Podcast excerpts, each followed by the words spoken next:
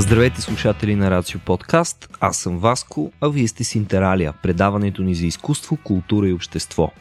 Днес, ови, няма да ви разсейвам с размислите си под форма на аудиоесе, тъй като с Неже сме подготвили един наистина тлъст разговор, ако ми позволите да го нарека така, който предстои да чуете.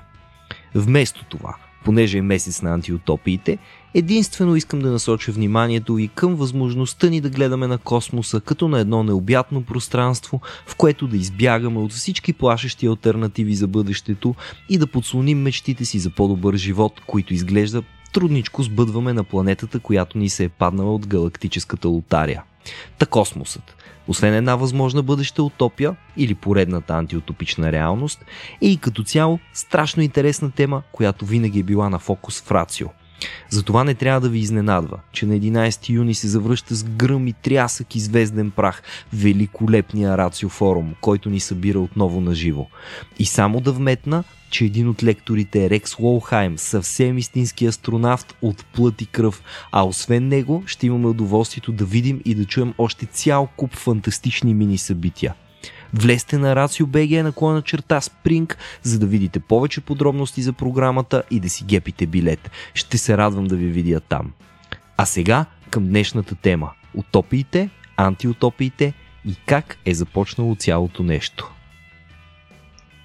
Здравейте, прекрасни хора, които слушате Интералия. Вие сте с литературната рубрика на подкаста.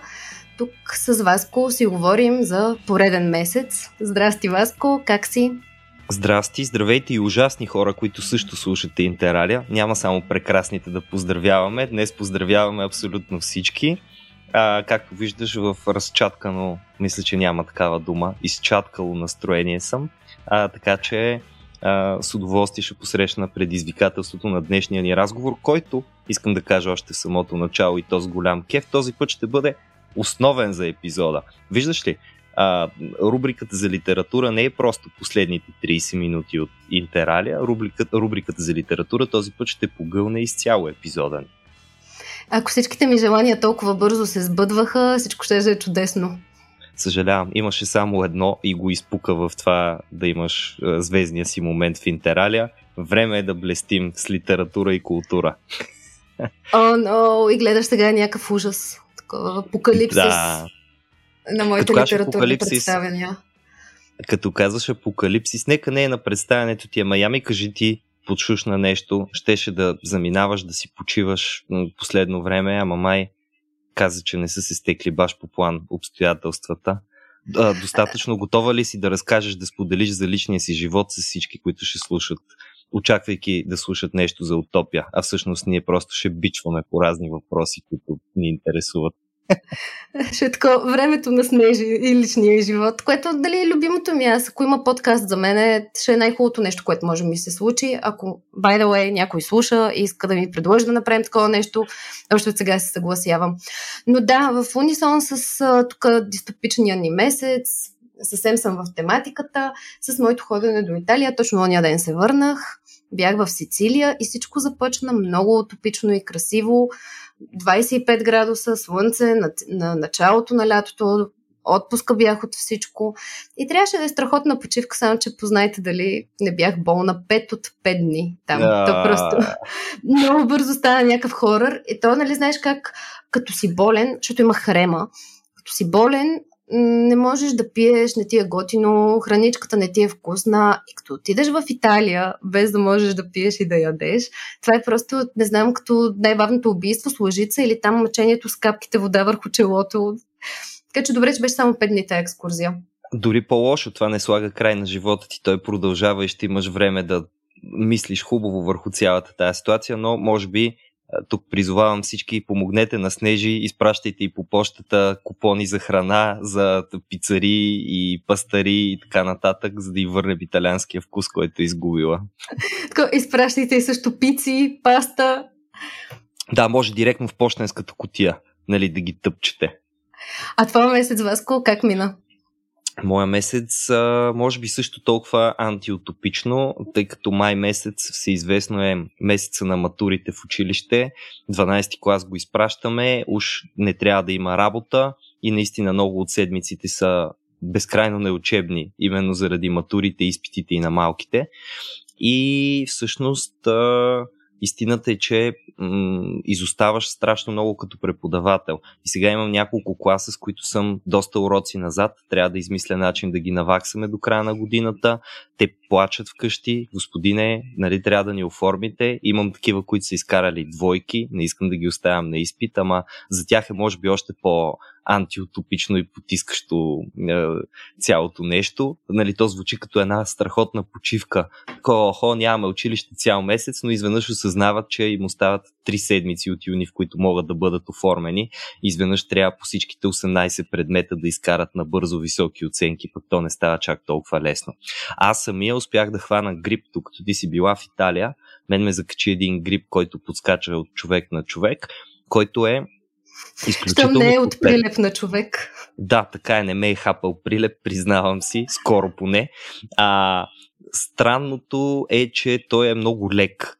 А, единственото, което имах като симптом, освен че дигнах температура малко първия ден, беше гърлобол. Нямаше даже кашлица, няма сополи, няма каквото и да е друго. Просто ме боли гърлото, ама точно толкова те боли гърлото, колкото да не ти е вкусно това, което ядеш и пиеш, и колкото аха, тамън да нямаш сили да не се чувстваш здрав. Сещаш ли се от тия случаи, в които а, просто се чувстваш, че си нездрав в този момент и, и някакси нищо не ти върви. Нито беше да изляза да спортувам, нито беше да си седя вкъщи, бях болничен, за да не заразявам други хора, въпреки че нали, трудоспособността ми не беше сериозно нарушена, но викам сега несериозно е да ходя в училище и да им кашлям точно преди матурите. След което в петък, първия ми ден, който бях на работа, имахме матура. И там едни приключения с разни видеонаблюдения, чудеси, тегляне на записи. Абе изобщо бих казал, че най-хубавото, което мога да кажа, а, и то е хубаво поне за този месец, беше, че докато бях болен, единия ден успях да се насладя на разходка, каквато рядко ми се отдава да направя, защото по принцип не боледувам особено често. Когато си болен, скоростта, с която се движиш навън заради общата ти слабост е една идея по-бавна. Аз съм свикнал да имам така бодричка крачка и маям бързо напред.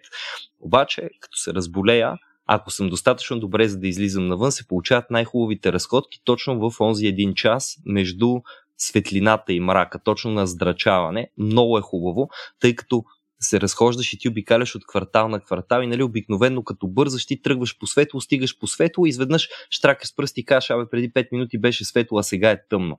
Докато, сега докато се разхождам в това състояние, наблюдавам някакси активно около мен се стъмва през цялото време. Прекрасно беше. Пет минути, т.е. толкова дълго ти се струват в това измъчено състояние, че някакси момента се удължава. Да, нещо такова. Обаче беше просто феноменално. Два пъти успях да направя такава разходка. Да живеят болестите. Това е ужасно, което казах тук. Що да живеят болестите само заради това, иначе да погиват заради всичко друго. Вау. А... Тук след нашето оплакване, кой колко дълго е бил болен, мисля, че тия пет минути на слушателите ни им се сториха дълги. Знам, ако ни слушат по залез, може и да... Така, навън да вече се е стъмнило, нали? Ами добре, да. Ние сме събрали да говорим за литература, така че говорим и за литература. Месец на антиутопиите, утопиите и така нататък. Очаквам, че ще си говорим за любимци като Оруел, Хъксли, и не знам какво друго си приготвила. Аз сещам за едно нещо, което не съм чел, ама на теб ти е любимо, но да видим дали е част от репертуара за днес. Да не е Маргарет Атууд. Маргарет Атууд. Ох, да. Виж как познах някакси, но не от едно нещо, което не си чел, защото то е традиционно нали, в нашите разговори, а от на теб ти е любимо. Така е, аз нищо не съм чел. Радвам се, че хвана иначе линията на мисълта. Да.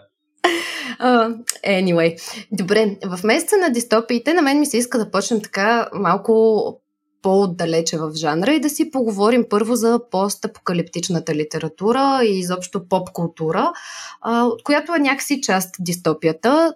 Знам така дали сте се замисляли по-дълбоко в диалектиката на тия две неща, обаче те имат доста такива пресечни точки и елементи, в които се припокриват, но всъщност са коренно различни неща. А, най-грубо казано, някакси дистопията на мен ми се струва, че има повече политически контекст, някаква форма на критика, социален контекст, докато постапокалипсиса е предимно ужас. А, не знам ти дали така споделяш. Ми, честно, това е грубо разграничение. Да, като че ли постапокалипсиса много често ни изправя в ситуация, в която обществото вече е изчезнало. То там или тотално е деградирало, или изобщо не съществува и проследяваме единака, който среща други единаци или по случайност разни групи. Не знам. Да, има да. нещо такова, но не съм разсъждавал много по тая тема, честно казано. Ами, то интересното е, аз не виях преди това, някак си открих някакви неща сега, като си мислих, но да, ако трябва да обобща извода, до който аз стигнах, е, че постапокалипсиса е а, с фокус колапса на цивилизацията и обществото, mm-hmm. докато дистопията по-скоро се фокусира върху колапса на морала и хуманизма. Нали, в общия случай. А, иначе постапокалипсиса като нещо любимо за хората е познато бая отдавна, а, за разлика от дистопиите, които са продукт на края на деветнайсети и двайсети век, така по-известните, ама после ще се върнем на тях. Та, а, още, ако се замислиш за мита за Ной, там и Ноевия ковчег, това също mm-hmm. е апокалипсис, нали, става някакъв там ужас. А, те са продукт на някакъв такъв първичен страх, според мен е, за края на света. И мисля, че всеки си има някакъв, ако не любим, то близък до ума, за който веднага се сеща постапокалиптичен роман, филм и така нататък. Доста силно това е белязало нашата а, култура. И четох някакви анализи сега, а, според които постапокалипсиса е някаква форма на ескейпизъм а, на хората. М- и че някакси човечеството се разсейва от края на света и от това, което всъщност се случва около нас, mm-hmm. като го гледа за забавление. За забавление. Тоест, кефим се, че, че всичко просто е се е разрушило, нали? И там някаква случка става, която е много откъсната от всякакъв контекст. Еми, и по някакъв начин ни намалява или дава по-скоро израз на нашото anxiety, нали? Защото всеки го е страх са от края на света. То бедствия и ужас може да се случи. Те, те затова е толкова добре а, ни резонират по някакъв начин. Но за да не мислим и да не се тревожим в тази посока, чака ли ни примерно климатично бедствие, е много по-лесно mm-hmm. да гледаме там Брат Пит взет в световна война, примерно. Нали? Okay. Да, а има и нещо друго. А, както ти каза, винаги има някакви такива самотници, които се справят, оцеляват, нали, всичко около тях си е разказала играта, обаче те все още са някакви такива достойни и добри хора. Mm-hmm. А, е, според мен го има този момент, че зрителя или читателя се успокоява от този факт, че въпреки целия ужас, все пак има някаква надежда в факта, че протагониста въпреки това бута напред и оцелява, има нещо позитивно и че се справя. Което ни дава надежда и на нас, че може да оцелеем в трудностите и това също е момент на някакво вдъхновение. Съгласен съм. Има нещо надъхващо, защото обикновено, ако една постапокалиптична история започне с а, света е гаден и обществото вече се е разпаднало и малцината оцелели, всичките са м- не просто морално деградирали, ми те са отхвърлили морала като а, чисто човешко явление и нашия главен герой, каквото и да прави, винаги е обречен на неуспех и накрая просто приключва в мизерия, нали? Няма никъде надежда в цялото това нещо. То просто ще бъде като един гаден експириенс, който някой ти е представил, без значение дали е филм или книга или каквото и да било друго. Нали? То можеше спокойно да е просто една картина, в която хора страдат. И, и нищо повече. А, докато като че ли все пак постапокалипсиса наистина малко или много е мотивиращ, т.е. показва пък някакви силни черти на характер. Нали? Ти казва, ето виж тук човека колко е силен и може да оцелее в един свят, в който наистина няма никого, а ти се разциврил, че имаш само двама приятели. Нали? Аз се стегни, то пич няма и двама приятели и виж колко добре се оправя. Или накрая да ни даде послание за някаква надежда. Сподозирам, че като говорим за апокалипсис, виж вече не си спомням, защото мина много време. Кога да е било? Миналата година, може би по някое време, ако не и по-миналата дори, а, с Любо и с Стоян в а, поредицата Vox Nihil или тук пак в подкаста. Записвахме даже два епизода за апокалипсис и постапокалипсис. И тогава едно от нещата, които си спомням обаче, че споменахме, иначе наистина съм позабравил какво точно сме коментирали, а, че в постапокалиптичната литература и нейното нарояване все по-голямо, защото се появяват много такива а, жанрови произведения, а, всъщност има и още нещо, има една простота. А, постапокалиптичният свят е доста по-семпъл във всичко. Там въпроса не е за това как да бъдеш щастлив в едно добре развито технологично общество. Там не се налага да управляваш отношенията си с останалите хора. Там не се налага да се разправяш с пари и да се чудиш, да си обръщаш ли левовете в евро или какво да ги правиш там в рубли, нали, напоследък.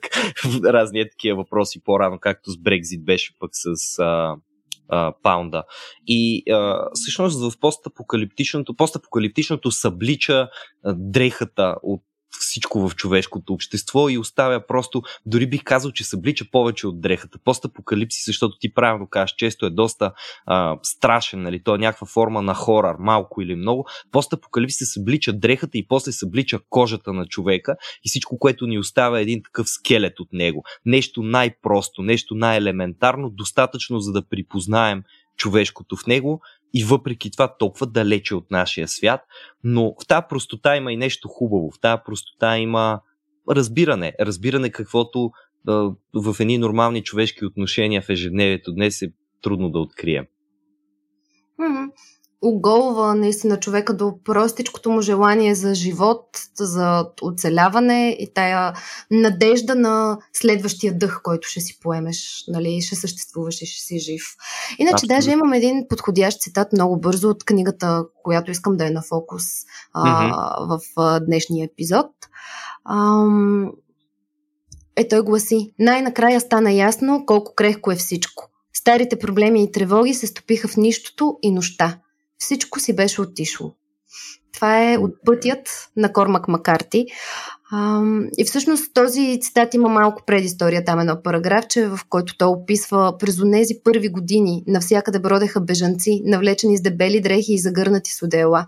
Очите им горяха в черепите им, безнадежни черупки на хора. Нали, за да стигне до този момент, в който mm-hmm. всичко си е отишло и нищо не е останало, ама да не слагам каруцата пред коня.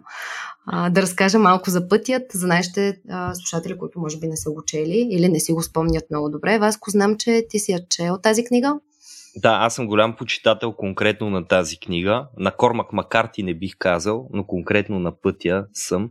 И а, смятам, че е превъзходно. И ако някой не я чел от слушателите, задължително след това представяне трябва да, поне да се поинтересува, нали, да види дали евентуално би му допаднала. Mm-hmm, тя е наистина прекрасна, много по-различна а, от останалата постапокалиптична литература, която аз лично съм чела, с много... М- не знам, по-малко драма, може би, или по-малко ужас, въпреки че ужасът е много голям всъщност. Нали, като я четеш, тя от тези книги, които те оставят и тебе една черупка, един такъв празен и... Абе, наистина оплашен, без да знаеш точно от какво, тъй като, не знам, няма зомбита, примерно, нали, не е всяка сцена някакъв ужас. М- то, е, също, между другото, има екранизация по книгата е, с е, Юго Мортенсън и Чарлиз да. Терон, който обаче нашия разказвач тук не е гледал, така че ти може да кажеш дали препоръчваш също. Отдавна съм го гледал, защото беше страшен хит, нали, като излезе в моите среди с приятелите ми. Бяхме, а, тук виж такъв як филм. Виго Мортенсен все още е много голяма работа. Той продължава, между другото, да ми се издига в очите, ама тогава, ако не се лъжа, още го носеше добре славата от "Властелина" и от а, няколко от другите му по-добри филми. Не си спомням Eastern Promises, "Източните обещания", дали беше преди или след "Пътя". Няма значение, де. Та като излезе филма, го гледах и имам добри, така, добри спомени от него, но честно казано, книгата ми се е запечатала много по-ясно в съзнанието. Мисля, че книгата, това усещане за обезлюденост, което създаде, както казваш ти, нали, за разлика от много други постапокалиптични, там няма постоянни зомбите ужаси. Аз дори бих казал, там дори няма и толкова много срещи с човека и човешкото, нали. Има и те са потресаващи, но голямата част е просто усещането за една пустош, която крие mm. потенциални опасности. Та книгата я препоръчвам пред филма категорично, не изключение от правилото. Да, да. Аз също не знам преди десет на години да съм я чела или по-малко, но бе отдавна беше, много я бях запомнила, много силно впечатление беше направила и сега я препрочетох и отново изобщо не съм разочарована, дори по-хубава е отколкото а, я помня. Ам... Тя, историята, която книгата ни разказва, е за един баща и един син, и двамата остават безименни до края на книгата, и двамата нямат лица, нямат описания, няма някакви характерни черти, а, които да си представим за тях. Извън такива простички вметки, как лопатките на момчето стърчат, когато се съблича, защото е толкова слабичко, как а, нали, самия мъж а, усеща как се стопява и отслабва. Аз си ги представям и през цялото време, докато четях книгата, си ги представях а, като в някаква такава а, картина с маслени бои, примерно на едни такива покрити и закачулени фигури, които нямат лица, но като някакви сенки се носят пред mm-hmm. а, света. С липсата на описания, а, всъщност автора е успял да постигне един доста пълнокръвен образ. В някакви моменти от сюжета разбираме, че бащата може би е бил лекар или военен в нормалния си живот преди апокалипсиса. Има намеци за това, примерно на някакво място стреля доста точно, на едно място пък сина му го питат, а, примерно лекар ли си бил, и той казва нищо не съм бил, нали, като mm. отговор. Тоест има една огромна дисоциация между тези прокудени хора, тези оцеляващи и света преди това и обществото, което го познаваме ние. А, иначе самото апокалиптично събитие в книгата почти не е описано. Споменава се някакъв ярък лъч светлина и след това стока спира, има няколко труса и това е абсолютно всичко, което знаем за апокалипсиса. М- а, има някакви пожари, които оставят съответно света покрит в пепел, а, отнемат му цветовете, а, и го правят студен и мрачен. Има един много хубав цитат, ам, който може би само ще ми трябва секунда да намеря. Открих го. А, денем пробуденото слънце обикаляше земята като скърбяща майка с лампа. Ох. Когато се показва. Ам... Стилът на писане също е много интересен. В книгата липсват пряка реч. Има съвсем малки такива диалози, които а, са споделени. Буквално размяна на няколко изречения, а, сложени в кратки, стегнати параграфи с много кратки съобщителни изречения. Mm-hmm. И дори сега, като я четох втори път, ми направи впечатление, че в моментите, в които героите ни са, примерно, вече супер прегладнели, объркани, замръзнали в най-тежките им моменти от развитието на сюжета, тези параграфи стават по- несвързани един с друг, по-хаотично разхвърляни във времето. Примерно читателя, нали, малко губи времевата нишка тук. Ден ли е минал или две седмици, нали, в които... Да. Да. Ма то няма е, значение, че... там, там няма време вече. Мисля, е, то е време. Толкова е унищожен света, че просто няма време и времето е спряло и не съществува. Даже има и такъв цитат, че никога даже не е време. Нали? Mm. А, но да, усеща се, ако а, примерно в началото има малко по-голяма хармоничност или в тези хубавите моменти, защото в книгата все пак има, нали, няма да ги издавам и да ги разказвам, но има моменти, в които а, абе наистина изкарват късмет тия хора, случват им се някакви хубави неща. А, и всъщност там има някаква по-добра хронология, все едно по-нормално става всичко. Абе, изобщо много майсторски написана е в това отношение. И въпреки, че ние проследяваме тези двама герои в тяхната борба за оцеляване, те всъщност вървят прино към морето, вървят в някаква посока, ама не е ясно на къде отиват, защото, нали, има някаква надежда, че може би има оцелели или място, до което могат да стигнат, но няма доказателства за това, нали, света е съсипан. Та просто ние ги проследяваме и сме с тях в борбата им за оцеляване, кратките им срещи с някакви други хора. Много интересно е, че наистина липсват такива прилагателни и липсва момента на шок и ужас, а, не се случва кой знае какво, обаче в кратките моменти, в които има такава динамика, нещо, което ни приближава малко към хорора, има някакъв сюжетен обрат, той отново е разказан супер постно, буквално с няколко изречения. М- обаче като го четях, като стигах до тези моменти сега, често ти казвам, чувствах си сърцето как почва да ми бие супер ускорено и в ушите. И просто цялото ми тяло се напряга, а примерно не знам, като съм чела Зета световна война и така нататък книги за зомбите. Има някакъв стрес, обаче не е по този начин. И дори се изненадах колко силна е, емоционална реакция предизвиква е, това бедно и така обрано описание, нали, по-скоро на е, действията там. Да, то е всъщност а, някаква форма, ако мога да го сравня до някъде, защото си е, очевидно е постапокалипсис, но ако беше някаква форма на антиутопичност, то това би била ултимативната антиутопичност, тая в която човекът тотално вече спрял да бъде човек. И всъщност това, което казваш сърцето ти, как се разтотя тия сцени, аз а, доста ясно си спомням факта, че има малко срещи с хора, защото всичките моменти, когато срещат други хора, са покъртителни моменти. И в всяка една част от книгата, в която ти виждаш, че може би ето тук ще срещнат някого, то няма как сърцето ти да не почне да бие ускорено. Това, което се сещаме с една къща, Uh, mm-hmm. Това, мисля, че е доста централен епизод изобщо за, за целия роман. Как uh, бащата оставя детето, ако не се лъже, до едно дърво там някъде в една градина и самия той отива да огледа къщата и се върти около нея и чува там някакви звуци и ти знаеш, че там ще срещне човек и вече знаеш, че можеш да очакваш най-ужасяващото, нали, нещо, което, което може да се случи. Срещата с другия човек не е оттеха, нали? То затова този свят вече не е света на хората. Срещата с другия човек В, в това безлюдно място е още по-голям ужас. По-добре да не срещаме никого, отколкото да срещаме хората. Точно така, хората са зверове. А, и понеже другият централен мотив на книгата, защото тя, като е да е странно, има и доста положителни моменти и послания вътре, другият централен мотив е връзката на мъжа с детето и всъщност огромната а, надежда, която се крие, как да кажа, която всъщност е събрана в малкото телце на момчето, нали, mm. неговото оцеляване, надеждата на бащата, нали, момчето е това, което а, стои между бащата и смъртта, изобщо това е, дава, как да кажа, в този свят, който вече животът няма цел, защото няма живот, има оцеляване, всъщност спасяването на момчето дава на бащата цел и го кара да продължава да се бори.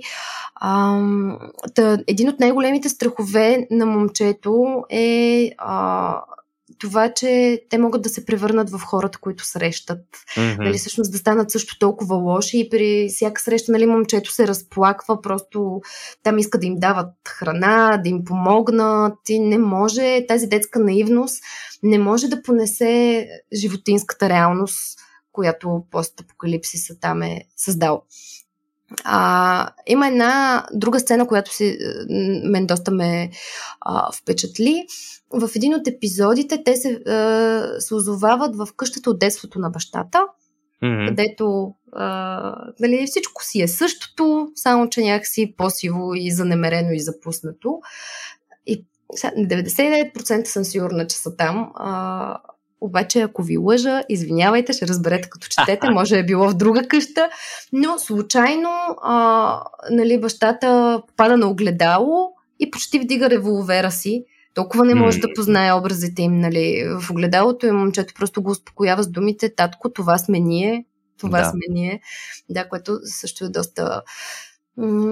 Та да, такива обстоятелства м- изкарват най-първичното в човека и не знам, може би тази спекулация точно с това доколко можем да се съблечем от цивилизацията, от етиката и морала е също нещо, което прави този жанр толкова а, интересен. Mm. Аз искам само да спомена, че тая книга е толкова вдъхновяваща, че съвсем по случайност преди години, докато слушах един албум на Editors, бе слушам някаква песен и си казвам: "Уау, това звучи толкова много като пътя на Кормак Маккарти." Песента се казва No sound but the wind. Не знам дали си я чувала. Ще излъжа кой е албума, защото просто името на албума не го знам. Там вътре беше, примерно, Cold. Може би Cold се казва и албума. Uh, може би е Belong. Не се сещам. Все тая. Да слушаме тази песен, песен и си казвам, това е супер много The Road. И реших да го гугълна и се оказа, че наистина а, този пич от Editors, който е писал текста, се е вдъхновил след като е прочел The Road и е написал песен, в която вътре в песента дори има цитати, които аз като препрочитах пък книгата по-късно, ги намерих вътре в, а, в а, текста на книгата. И си ги оградих и си написах, ха-ха, това е от, нали, в песента, това го има там. И а, тя много готина и много добре предава, ето за хората, които искат да добият представа какъв е духа на цялата книга, могат да я изслушат. А, аз по-скоро бих а, се хвърлил тук през прозореца си, отколкото да се опитам да я запея, толкова много я уважавам тая песен. Но тя започва с следното. We can never go home. We no longer have one. I'll help you, I'll help you carry the load. I'll carry you in my arms. И така нататък. И, и просто mm. създава, самата музика и самия текст създават много добре, много добро впечатление за това какво е книгата. Едновременно една загуба, загуба на света, нямаме дом, няма как да, да отиваме където иде, където, т.е. няма къде да се върнем. Ние просто отиваме на някъде и в същото време аз ще те нося в ръцете си. Нали, все пак това, което казват и другия централен момент, връзката между бащата и детето. И ако не се лъжа, обаче ето тук сега е възможно и аз да не съм го запомнил правилно, мисля, че а, Кормак Маккарти всъщност пише тази книга като а, резултат от неговите собствени разсъждения върху бащинството. Примерно той тъма не щял да става баща или тъма не станал баща и тогава неговото собствено дете е било съвсем малко, когато е написал книгата. Но имаше нещо такова интересно и дори сега да не мога да се сетя за него, а, препоръчвам, нали, да се, да се поровичкаш и ти, и който ни слуша също да погледне, защото мисля, че това също а, обяснява защо книгата е така структурирана и защо а, връзката между двамата, между детето и бащата е толкова важна. Mm, да, интересно е това. Да, само може спекулираме дали нашия герой тук успазва, успява да запази човещината в себе си, именно защото е баща. Нали, дали това е нещото, което всъщност mm-hmm. го държи на повърхността. А, има един а, цитат, който искам да кажа в тази връзка. Мъжът каза, ако то не е думата на Бог, Бог никога не е говорил за момчето. Е, нали, да. Съответно. А, да, да, момчето е това, което го, го спасява а, и му дава смисъл за живот. Любопитното е, че а, те през цялата разходка имат един пистолет с а, куршуми, които намалява, намалява им броя. И всъщност а, нещо, с което бащата се бори през цялото време, а, е идеята, че ако нещата отиват по дяволите, нали, е по-добре да а, с този пистолет съответно да отнеме живота на сина си и след това своя, за да не ги изядат прино канибали, нали, и така нататък, или да се случи някакъв ужас, или да не умрат от глад и да се мъчат. И всъщност това също е доста централен мотив и го а, проиграва. А, от време на време също се появява образа на майката, нали, която са загубили. И да знам, това също е доста спекулативен и интересен въпрос, за който може би се струва така тази мисловна игра човек mm. да си поиграе. Дали би пожелал да живее в такъв свят и дали всъщност това е късмет, ако си оцелял и ако успяваш да се справиш или напротив. Това също е заложено така доста като мотив тия разсъждения. Дали има за какво, нали, да се завижда на живите, които живеят в този ужас. Знам, ти мислил ли си в тая посока? Ми аз не пожелавам на никого да живее в този свят, честно казано. За, може би има много по-жизнеутвърждаващи хора от мен, които ще кажат, и все пак, или ти си жив, това е най-важното, живота преди всичко и така нататък. Ама ти представиш ли си хората в такава среда, напълно опустошено човечество, човек мрази човека, а, и, и, и, нали, има някакъв, някакъв изначален страх това да срещнеш другия. И хората някакси трябва да се възпроизвеждат, нали, да, да оставим, примерно, върховната цел, щастието, да го оставим за момент и да кажем, добре, не, върха на сладоледа в този свят не е да си щастлив, то ще дойде по-късно, когато построим този свят наново. А то за да се построи този свят наново, нали, трябва някакси това човечество да се възпроизведе, нали, трябва някакси да се формират отново някакви устои, морални, обществени, юридически дори и така нататък. И просто а, не, че е невъзможно, но да речем, че съм песимист. Нали? От това, което аз оставам с впечатление от пътя, по-скоро това е задънен път. В смисъл, в крайна сметка. А, тя, книгата има, разбира се, на финала си, може би, по... А, светло от, от по-светъл край от този, който аз си представям за нея, но въпреки това, нали, няма да казвам нищо за него. Това по-скоро ще оставя всеки да го прочете и да прецени за него дали в крайна сметка е щастлив или не чак толкова щастлив а, края на книгата. Добре, Снежи, ние много хубаво загряхме с постапокалипсиса, но това е някаква абсолютно крайна форма на антиутопичност, нали? А, имаш ли антиутопичност от тази, която е много по- характерна за а, коментарите през двайсети век, а, тип обществото ни, ще, обществото ни е тръгнало на зле и ни очаква някакъв пълен ужас, нали? Екрани вкъщи, които да ни следят и Северна Корея, да знаете, нали, там няма да може да си изключвате радиото. А, имам, а, а, обаче преди, към, преди да преминем към темата с дистопиите, искам само да спомена още няколко заглавия, които са по-класически постапокалипсис. Супер. Пощальонът на Дейвид Брин има нещо от вкуса на пътят, но е с повече динамика и действие. Също една, според мен, недооценена книга, тъй като малко съм я срещала, Момиче на Пружина. Тя е идеална за феновете на стимпънка и за хората, които се кефят на азиатска култура. И с любимата ми Атууд, Орикси Крейг, където много така интересно се третира, как да кажа, на мен любимото ми беше, въпреки че има постапокалипсис, стават някакви неща, има екшън, но интересно третира книгата темата за изкуството. А, в този свят там а, напредването на науката прави изкуството излишно и с задоволяване на всичките си потребности. Там човек а, някакси вече няма нужда от култура.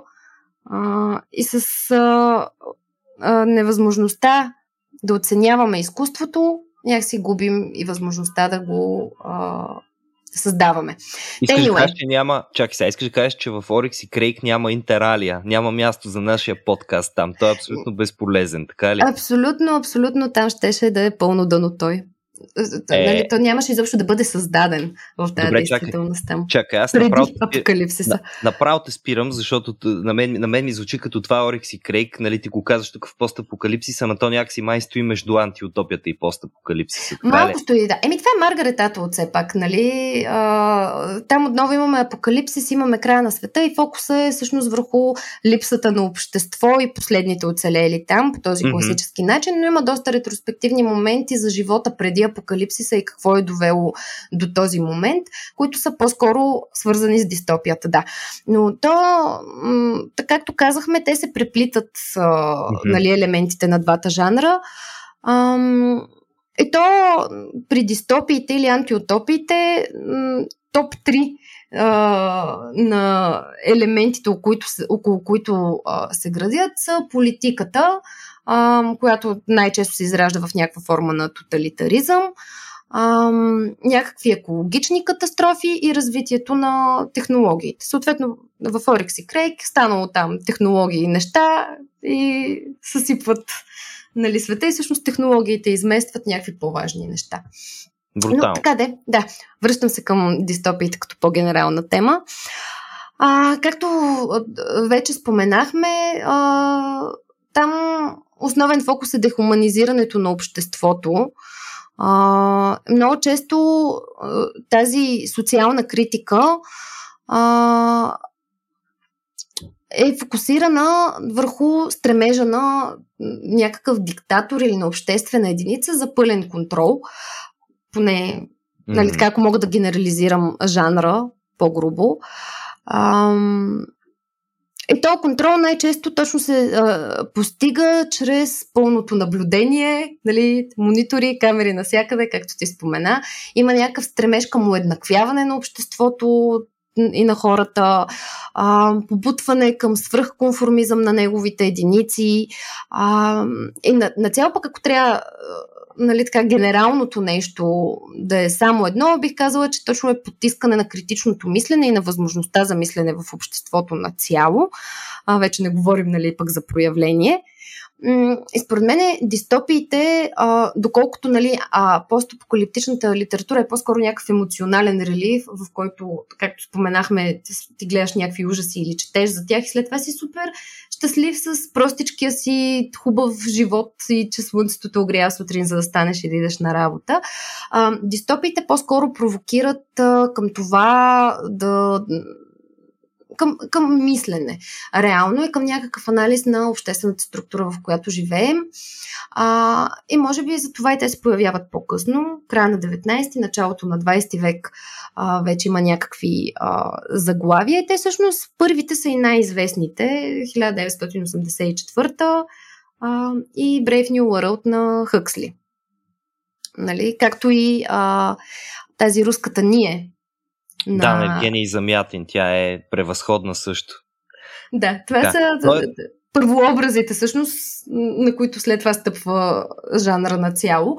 А, те всъщност те са едно голямо предупреждение и сега, нали, защото все пак сме рацио, голямо предупреждение за това колко е важно критичното мислене. Всъщност и нещо, което да. всички ние знаем, че образованието, възможността да мислиш и да интерпретираш информация е едно от най-ценните качества на обществото, не само на индивида. А, Защото, примерно, пък, нали, в Brave New World ги потапят в инфор... информация и всичко важно губи своето значение. Ама ще стигнем а, до там. Добре. Да.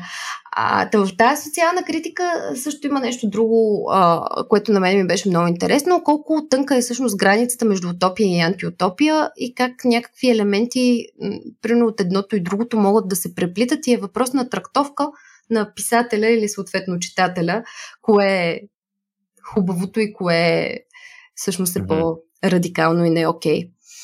М- Та да, та, дистопията, дистопията като жанр за мен ни дава и още едно важно послание или поука, и то е, че а, на цяло рубуването на какъвто и да е краен идеализъм не е добра идея, че човешкият ум трябва да бъде гъвкав и съответно начините на, а, как да кажа, на структуриране на обществото също, нали, не е окей да се ходи в крайен комунизъм, капитализъм и така нататък, т.е. не трябва ние да рубуваме на идеологиите, а да ги използваме и непрекъснато да се учим от това, което сме правили преди, така че целта ни да не е индиент постигане на някакво идеално и прекрасно общество, което може би е невъзможно, но постигане на по-добро състояние от вчерашното. Mm-hmm. Да, а, като наша крайна цел със сигурност те може би дори до голяма степен всъщност антиутопиите ни предупреждават точно за тези крайни състояния, в които изпадаме, както казваш ти. Тоест а, имаме тук две идеологии, изправени една срещу друга, или едната, или другата, няма среден вариант. Нали, давайте, едните дърпаме в едната посока, другите в другата посока и ние затова всъщност, когато разглеждаме антиутопиите, реално, без значение дали са такива по-идеалистични антиутопии, които са ох, тоталитарната държава, края на света, или пък обратното, такива, които по един или друг начин можем да свържем ам, с капиталистическото общество, защото ако трябва да разгледаме особено по-съвременните антиутопии, нали, да речем а, Хъксли, Оруел, в крайна сметка, горе-долу работят, Замятин даже е преди тях, до средата на миналия век. Ама след средата на миналия век имаш един страхотен бум на научната фантастика, в която също се разглежда въпроса за това общество и нерядко на преден план се поставя това какво ще стане от едно свръхконсуматорско, пък свръхкапиталистическо общество. Нали? Твърде много, твърде широката свобода, която имат хората в него, която води до едно брутално потребление, дали тотално няма да ни промие мозъците. И ние дори до голяма степен, ако питаш много хора, които живеят сега от по-възрастно поколение, нали? Те сигурно ще ти кажат, ние в момента живеем една ужасна антиутопия, в която хората ходят по улиците и си зяпат в телефоните и скролват един безкраен а, списък от някаква нова информация, която им е абсолютно ненужна на мозъка, но зомбирали са се по телефоните, за тях е най-важно да притежават всичко на света и така нататък и така нататък. Та, да, склонен съм да се съгласи с теб, че а, антиутопията има м- такава предпазна функция, да ни каже, ехо, внимавай, обърни внимание, нали, тук, примерно, загубва се връзката между хората, или ако дадеш твърде много власт на държавата, готви се за нещо доста кофти. Mm. Но интересно е, че те като социален продукт се появяват толкова късно. Нали, утопията като понятие е позната доста по-отдавна. Постапокалипсиса вече казахме, нали, че също е толкова отдавна. Та интересно е как развитието на обществото е, само е генерирало, нали, понятието за дистопия, но пак на мен ми се струва една идея по-късно, отколкото бих очаквала. Не знам, е, то нормално върви някакси с развитието на науката и технологиите, които всъщност дават и такъв тул за извършване на някаква голяма промяна, която може да доведе до нали, промяна и в социалния строй.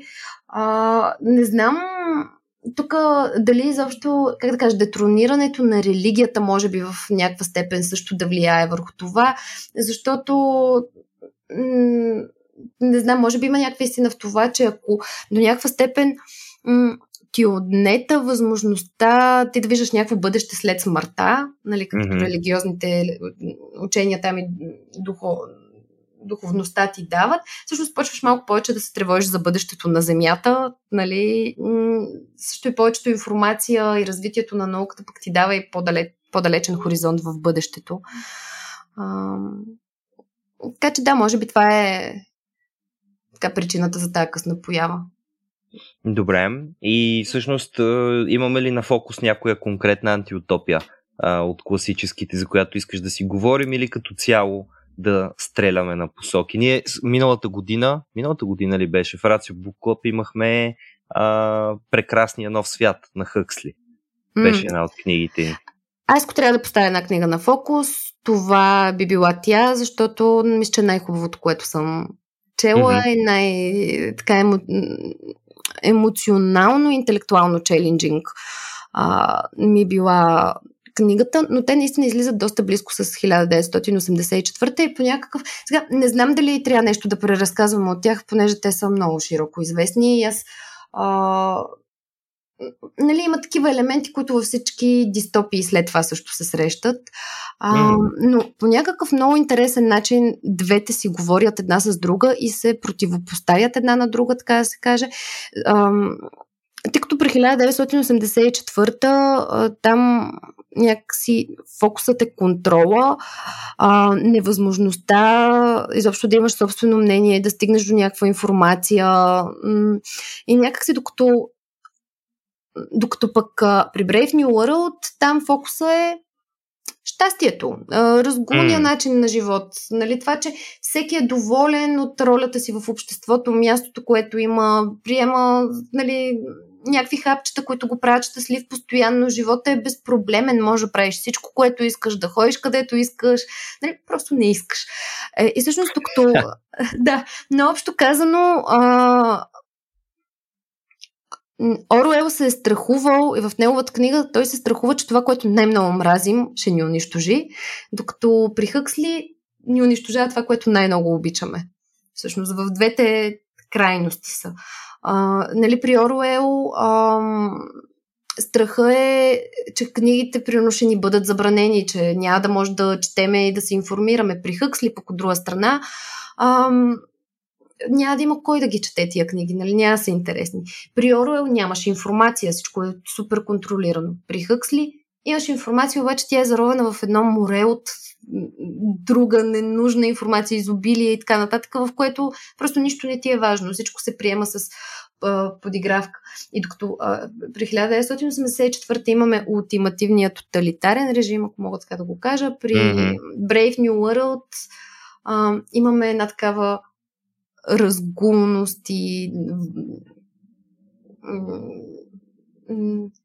загуба изобщо на, как да кажа, представата за важно и ценно в това изобилие от положителни да, емоции. Да, дето ти викаш свръхзадоволяване, нали, в, в книгата на Хъксли, там като някой нещо вземе да се колебае много, нещата наред ли се и така нататък, просто му предписват да взима повече от щастливите хапчета, нали, взимай още сома, не се притеснявай, тя сомата съществува, за да те прави щастлив. И отиди там, включи се в някоя оргия. И е, контактувай си с хора, защото това трябва да те прави щастлив. Ако не те прави щастлив, значи нещо не ти е наред. Нали, ако не се лъжа, един от сблъсците беше точно той, че е, някой, от, е, някой от персонажите, Бернард ли се казваше, как се казваше, избягам името, а, нещо по едно време не искаше да се, не искаше да говори много с хора, не искаше да се събира с хора и те се чудеха какъв е този особняк, нали, какво не му е наред, що не му предпишат малко повече сома, да е по-щастлив, да се отпусне и да си живее живота като пич. Да, там интересното е, нали, че хората има класово разделение в Brave New World, тъй като mm-hmm. дали хората са така генетично ам, се манипулират, така че а, да попаднат в определен клас, дали на работници, дали на интелектуалци. Има един такъв модел на възпитание, conditioning, нали, в който пък ги учат, нали, ако си работник, че работата ти харесва, нали, пращате в мините, на теб мините ти харесват и не искаш нищо друго. Регулира се нивото на интелект, съответно в хората чрез притока на кислород там до ембриончетата и така нататък. И всъщност има едно а, детерминирано неравенство, нали, още поначало.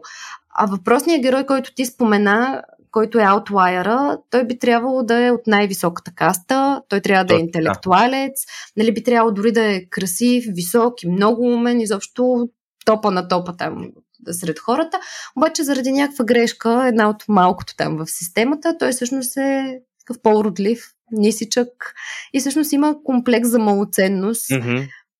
който е причината той да разсъждава малко по-различно и всъщност да се съмнява дали това, което се случва е окей и да не бъде щастлив в цялата тая разгулност и изобилие, в която всички останали а, живеят. Да. И това е много интересно, т.е. аз радвам следствие на това, се радвам на несъвършенствата, които имам, дали, защото точно това mm. разликата от идеалното е, което ни прави интересни и ни дава някакъв по-различен поглед на цвета. Ето и аз съм доста нисичка, само едно шейсет. Супер си, бе. Няма проблем. Тук не, затова не съм толкова умна. Не сме, не сме алфа, бета, гама и така нататък да се чудим. О, горкичките, нали, там от епсилон, които не могат да се справят сами с живота и трябва да ги дундуркаме. А, да, това е между другото едно от нещата, които мисля, че Хъксли много хубаво беше напипал в...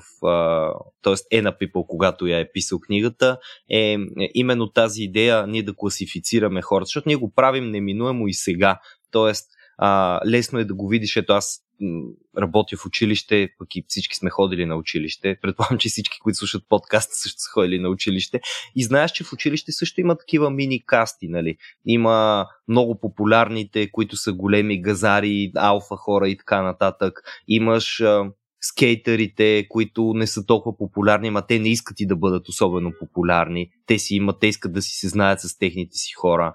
Нали, имаш зубарите, които са популярни повече сред учителите, отколкото сред съучениците си. Там по-скоро трупат някаква форма на непопулярност, макар че пък показват определен тип алфа поведение, което е интересно. И границите между тях не са много ясни. Нали, пак, точно както аз се сетих, той ска Бернард Маркс, нали, така, защото беше много важно, че те, те носят там разни имена, които са натоварени идеологически. Та, та Бернард Маркс всъщност е а, спокойно един а, но, да кажем, от, от добрия клас, който е, да кажем, малко по-тъп, нали, в, в нашето общество и затова хем принадлежи към този слой на алфата, хем има нещо, което алфите не го възприемат баш като един от техните, пък останалите го възприемат като, също не като един от техните, ами като нещо малко по-високо.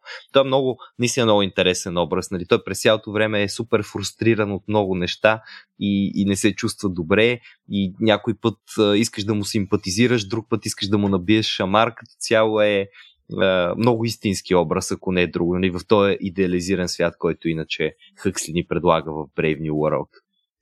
А, в него също аз не мога да не се замисля, четейки тази книга, също дали си струва да жертваме точно това критично мислене и ценността на информацията и на истината в името на всеобщото щастие. Защото там постигат ли щастието? Постигат, нали? Всички са супер и се чувстват прекрасно. А, малко е спорен въпросът, дали... А, не знам, доколко е важно какво стои зад него, така да го кажа. Mm-hmm, да, да, да. Ще избереш ли щастието, ако щастието ти зависи от едно хапче, нали? А няма някакъв по-дълбок смисъл. Което не отнема щастието на някой друг, което води, не води до дисфункционално общество и така нататък. Всъщност, mm-hmm. абсолютно всички членове на това общество са супер щастливи, се чувстват супер добре, няма... Даже изглеждат и здравословно също са по-добре. Нали, имаше, имаше един епизод, в който умират в болница в а, прекрасния нов свят и те водят децата да видят тия, които умират, и те, които умират, всъщност изглеждат като всички останали горе-долу, просто лежат на легло и в някакъв момент ще им се прекратят функциите. Е, всъщност, нали всички са кондишъннати, че смъртта е нещо нормално, ще се случи, дори е повод, нали, за празник, не за някакво нещастие, има просто там някакво сбогуване. Така че, всъщност... А... наистина много уреден свят се произвежда накрая от цялото това нещо. И пак стигаме до това, че границата между утопия и антиутопия е много, много тънка. Mm-hmm. Е, не знам, ти искаш ли нещо повече да ни кажеш за утопиите, понеже ето в днешния разговор ти си по-подготвен за тази положителна страна. Представяш ли си, това е... Не, не знам колко рядко се случва това, но е много рядко аз да бъда положителния в, в цялото нещо. И то пак тук не говорим за настроение, нали? Така че един вид аз просто ще представя малко по-щастливата визия. Ще сложа розовите очила този път и ще разкажа малко повече за утопиите. Обаче а, в заключение първо за антиутопиите, понеже докато си говорим, аз си направих едно кратко списъче за а, готини антиутопии, които не ги споменаваме достатъчно често. Разбира се, някои от тях са тотално касови хитове и всички ги знаят, други не чак толкова и все пак си заслужават да бъдат погледнати. Та списъчето ми е следното. Значи, на първо място имаме а, Машината на времето на Хърбърт Уелс. Обожавам Хърбърт Уелс, той е абсолютен родоначалник на това, което днес наричаме научна фантастика и а, заслужава да направим епизод за него. Мисля, че нееднократно сме го споменавали из разни епизоди и то по най-различни теми, просто защото човека наистина така доста плодотворно е посял семената, които по-късно са покълнали в Азимов, Хайнлайн, а, Симак и така нататък. Та, а, машината на времето, един човек, който пътува във времето с въпросната машина и стига до едно бъдеще, което изобщо не е толкова розово бъдеще, което, което нали, евентуално ние, ние бихме си представили. Писана е, ако не се лъжа, края на а, деветнайсети век или в най-лошия случай да е в началото на двайсети, но тя майче му от по-ранните, така че по-скоро бих казал там четири-пет години преди а, хиляда и деветстотната. На второ място, На, в, в един от най-първите епизоди на, на Синтералия, когато още измисляхме какъв изобщо да бъде формата и имахме пълното поле, нали, на темите, си говорихме за изкуствения интелект и изкуството и, и робота като част от обществото. Та тогава споменахме за раждането на думата робот, която е измислена от брата на Карл Чапек за една негова пиеса, която се казва Рур. Та, Рур е втората ми препоръка. Тя е от началото на двайсети век, а, ако не ме лъже паметта, със сигурност, нали, там някъде пак след машината на времето, но и преди а, Brave New World на Хъксли, със сигурност много преди хиляда деветстотин осемдесет и четвърта година. Та, Рур практически за пръв път вкарва термина роботи и там говори за едно такова интересно общество, което един вид съжителстват, ма не баш хората и тези не хора.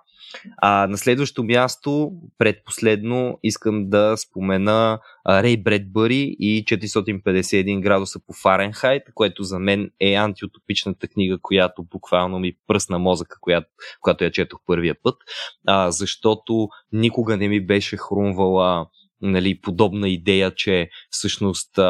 бъдещето може да бъде едно бъдеще, в което хората да бъдат възпитани изрично в незнание, провокирано от а, ужаса от четене на книги и така нататък. По-късно това го срещнах всъщност в а, Хъксли, в Brave New World. А, ако не се лъжа, един епизод, който е при производството на децата, защото там хората се правят, нали, в разни епроветки се отглеждат, мисля, че беше в свинска отроба или нещо подобно, и после по разни буркани или обратното, първо по буркани, после в някакви изкуствени отроби.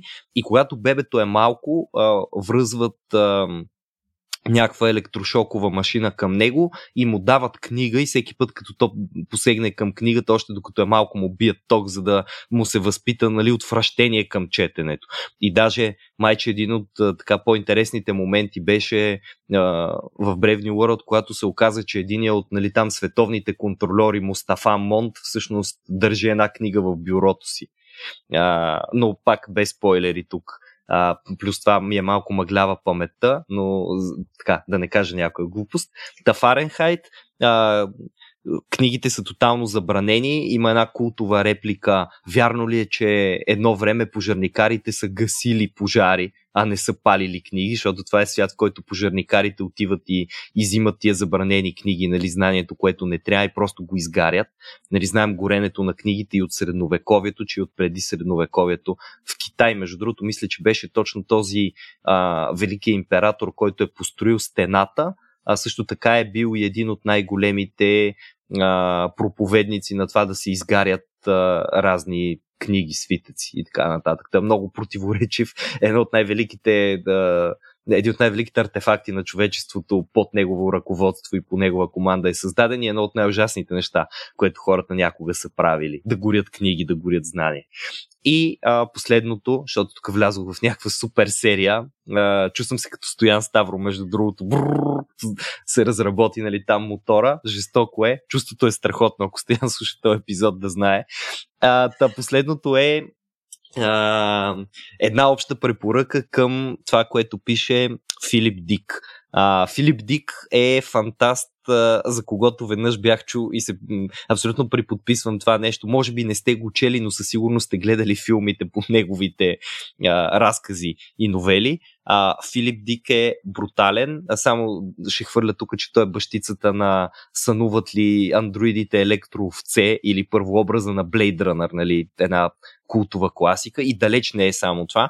Та той а, също е до голяма степен фокусиран върху антиутопичността като тема, само че, тъй като е по-съвременен автор, т.е. шейсетте, седемдесетте, осемдесетте години имаме от него а, основно писания, а, виждаме и а, много повече коментари, нали, не толкова непременно на тоталитаризма. Uh, да не забравяме, че Оруел в времето, в което го пише това, нали, Хитлер е твърде пресен, Сталин все още е фактор. Та, а, Филип Дик, примерно, има едно много готино, а, което също е филмирано, и филма след това е направен като анимация. Киану Ривз участва в него. А, а Скенър Даркли, или Труа Скенър Даркли, а, "Камерата потъмняла" или "Камерата почерняла" е преведено на български. Май, че беше "Камерата потъмняла", а, който е, примерно, а, вдъхновен от а, неговите преживявания, свързани с наркотиците. Много от неговите приятели са взимали наркотици. Нали, може да си представим шейсетте, седемдесетте години Съединените щати. Това е била страшна епидемия. Uh, и всъщност много са загубили живота си. Той самия е имал досег с такива халюциногенни и други uh, по-опасни вещества. Та, uh, там, там цялото нещо, докато го четеш, то е просто като трип, то е някакъв много странен експириенс, и пак ти представя едно антиутопично общество, в което има м, агенти, които шпионират други, и хора се притесняват дали не са подслушвани, и така нататък, и така нататък. Много е Много е шантаво. Филип Дик, брутална препоръка. Преди години даже издадоха а, едно голямо издание на български, има омнибус на Филип Дик. Голяма синя дебела книга от тая поредица, която издават на Азимов фундацията, Дюн и така нататък. Барт ли беше издателството? Ако не се лъжа, Барт ги издават. Та, както и де. За десети път ще му кажа името. Филип Дик, невероятен фантаст. И сега пътуваме назад във времето до е, далечния петнайсети-шестнайсети век. Там някъде е, между двата, е, когато живее Томас Мор, човека, за когото сега ще си говорим. Томас Мор е пък баща на думата утопия. Говорим за утопии и антиутопии благодарение на факта, че Томас Мор е създал тази дума, а, написвайки едно свое произведение, което се казва просто Утопия. И в него той ни разказва всъщност за един остров, острова Утопия, на който а, можем да открием перфектното общество. Сега, преди да кажа нещо за самата книга и всъщност да ти прочита няколко откъса, които силно си има какво да си а, говорим, а, да кажа две думи за самия Томас Мор. Томас Мор е бил а, близък съветник на Хенри осми.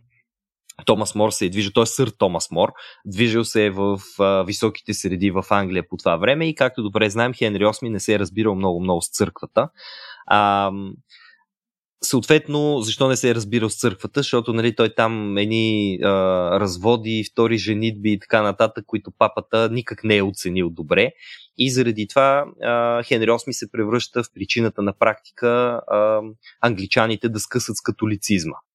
Нали, защото той иска все пак а, неговия брак с Ан Болейн да бъде признат и съответно казва ми сори мотори, обаче тук сега папата може да си мисли, че той всъщност е върховния а, шеф, нали, на религията, ама не, краля ще е върховния шеф на религията. Сигурна съм, че сори мотори е казал. Точно това е казал и се качил на своя Харли Дейвидсън, нали, и отишъл на лов за глигани в а, гората наблизо.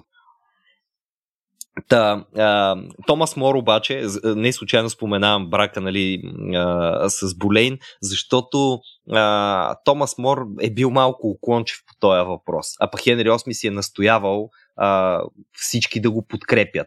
И а, в крайна сметка това м, уклончиво съгласие-несъгласие става причината а, между тях двамата да избухне конфликт.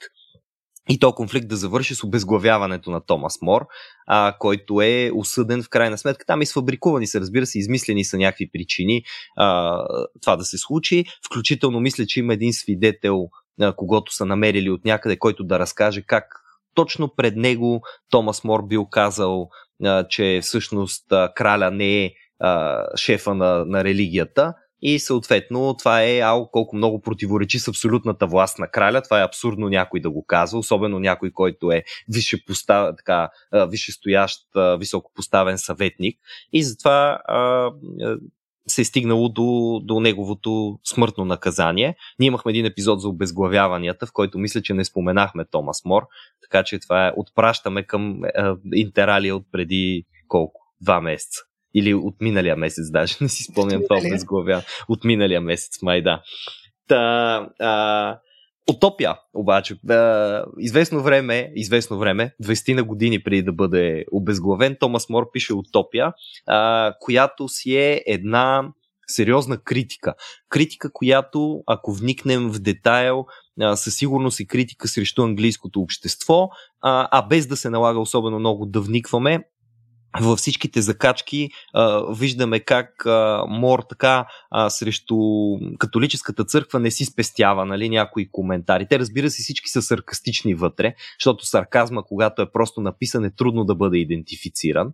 А, но, но основното разбиране е, че това, което той е написал, нали, все пак е бил доста интелигентен човек, а, не го е написал за празна възхвала, а го е написал така, за да хвърли някоя и друга стреличка. Въпреки това искам да кажа, че все пак Томас Мор А, загива, както а, е популярно, че, нали, едва ли не последните му думи, или там едни от последните му думи са били, че той загива като а, поданик на краля си, нали, той до последно е верен поданик на краля си, но по-верен на Бога. А, та, всъщност той е канонизиран а, и всъщност сър Томас Мор е свети Томас Мор. А, ще излъжа кой точно го канонизира, но а, в католическата църква той има статуса на светец. Въпреки тия стрелички, които е хвърлял. Защо? Колкото повече си говорим, толкова повече титлите му гонят тия на Денерис. Нали? Да, сър свети или свети сър Томас Мор. Да. А, освен всичко друго е бил и супер интелигентен, разбира се. А, не случайно се е издигнал като, като важен съветник. Не е просто а, някакъв пост, нали, който да наследи от баща си. А, бил е изключително ерудиран. А, Томас Мор е абсолютно прославен юрист. Мисля, че е бил а, както адвокат, така и съдия, философ.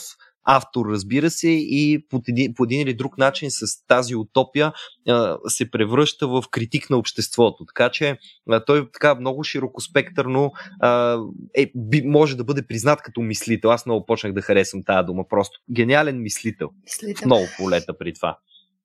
Ай, все пак трябва да му признаем и авторството на един от най-добрите пънове ever, нали? Защото утопия от гръцки, какво значи там? Nowhere или да, не, не място. място.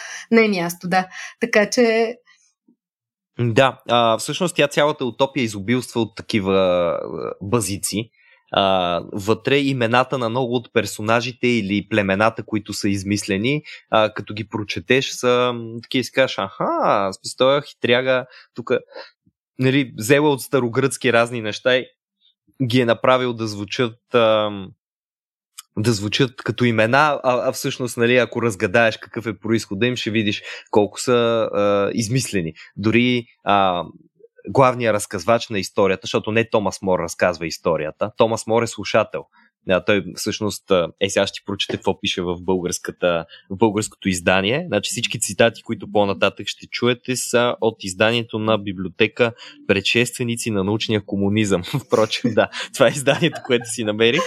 А, съответно и предговори изобилства така от а, а, препратки към комунизма. Нали? В бележките под линия а, много се държи, примерно, на елиминирането на частната собственост. Един от лайт мотивите вътре в утопията.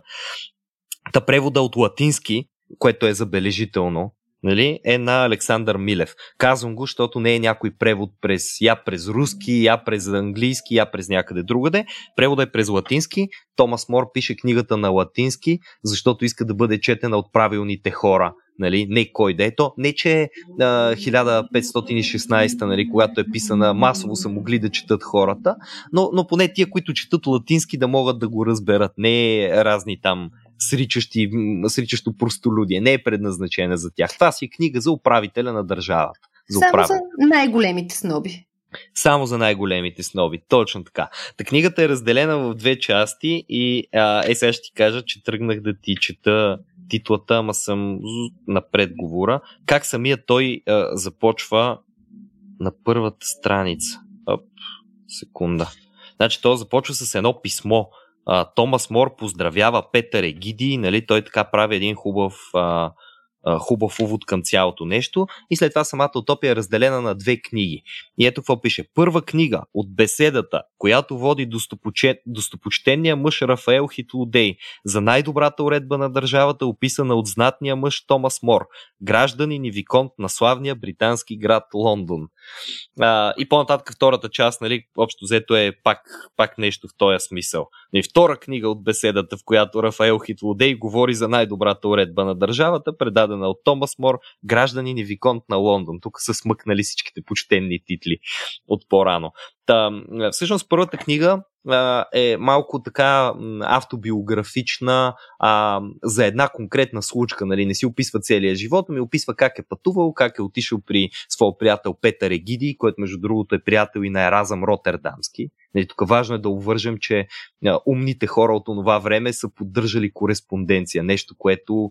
А, Аз винаги съм намирал за забележително, нали, как учените хора от цяла Европа, без значение дали си в Лондон, Париж, Амстердам или където и да е, нали, са могли да си пращат писма и по един или друг начин да се информират един друг за, за а, прогреса на всеки един от тях в неговите полетата. Отива на гости на Петър Егиди и там се запознава с въпросния Рафаел Хитлодей, който е а, един странстващ... А, Абе, пътешественик, нека да го наречем пътешественик. Пътешественик, който е обиколил много и различни а, чуждоземни а, така, а, места, кътчета и а, съответно е бил в утопия. Така че той е човека, който разказва за това какво всъщност е утопия.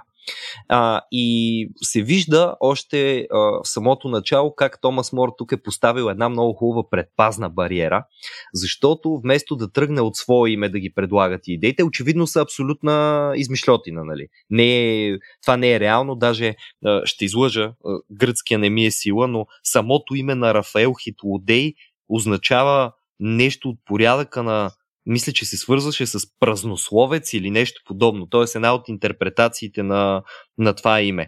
Е, сега ще ти кажа, секунда...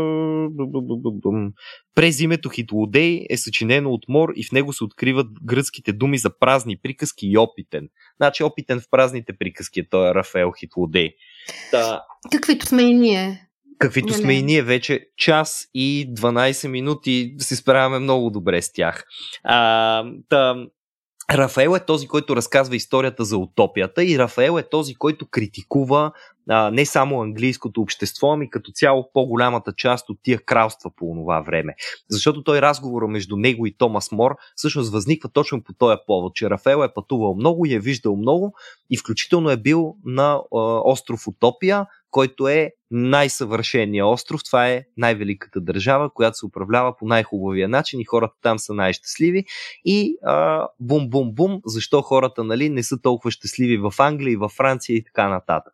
И едно от нещата, които мен лично много ме впечатлиха, аз съм чел Утопия преди много години, ама тогава хич не съм обърнал внимание, а и признавам, ето това не е нещо, което се признава с лекота. А, достатничка си е за четене тая книга, наистина. Не е да седнеш и да прочетеш една хубава приказка от Артър Кларк, нали, за някоя а, такава утопия, защото Артър Кларк също има Града и звездите, май се казваше а, една от нея. Тя е, дали беше утопична, дали беше антиутопична, не си спомням, но а, идеята е, че а, Много, много мъчно се чете, личи си, нали. А, а за преводача е било още по-мъчно. Той си признавах, нали, там има една бележка, в която казва, латинския му не е перфектен на Томас Мор и за някои от нещата човек трябва да се зачуди какво точно е искал да каже.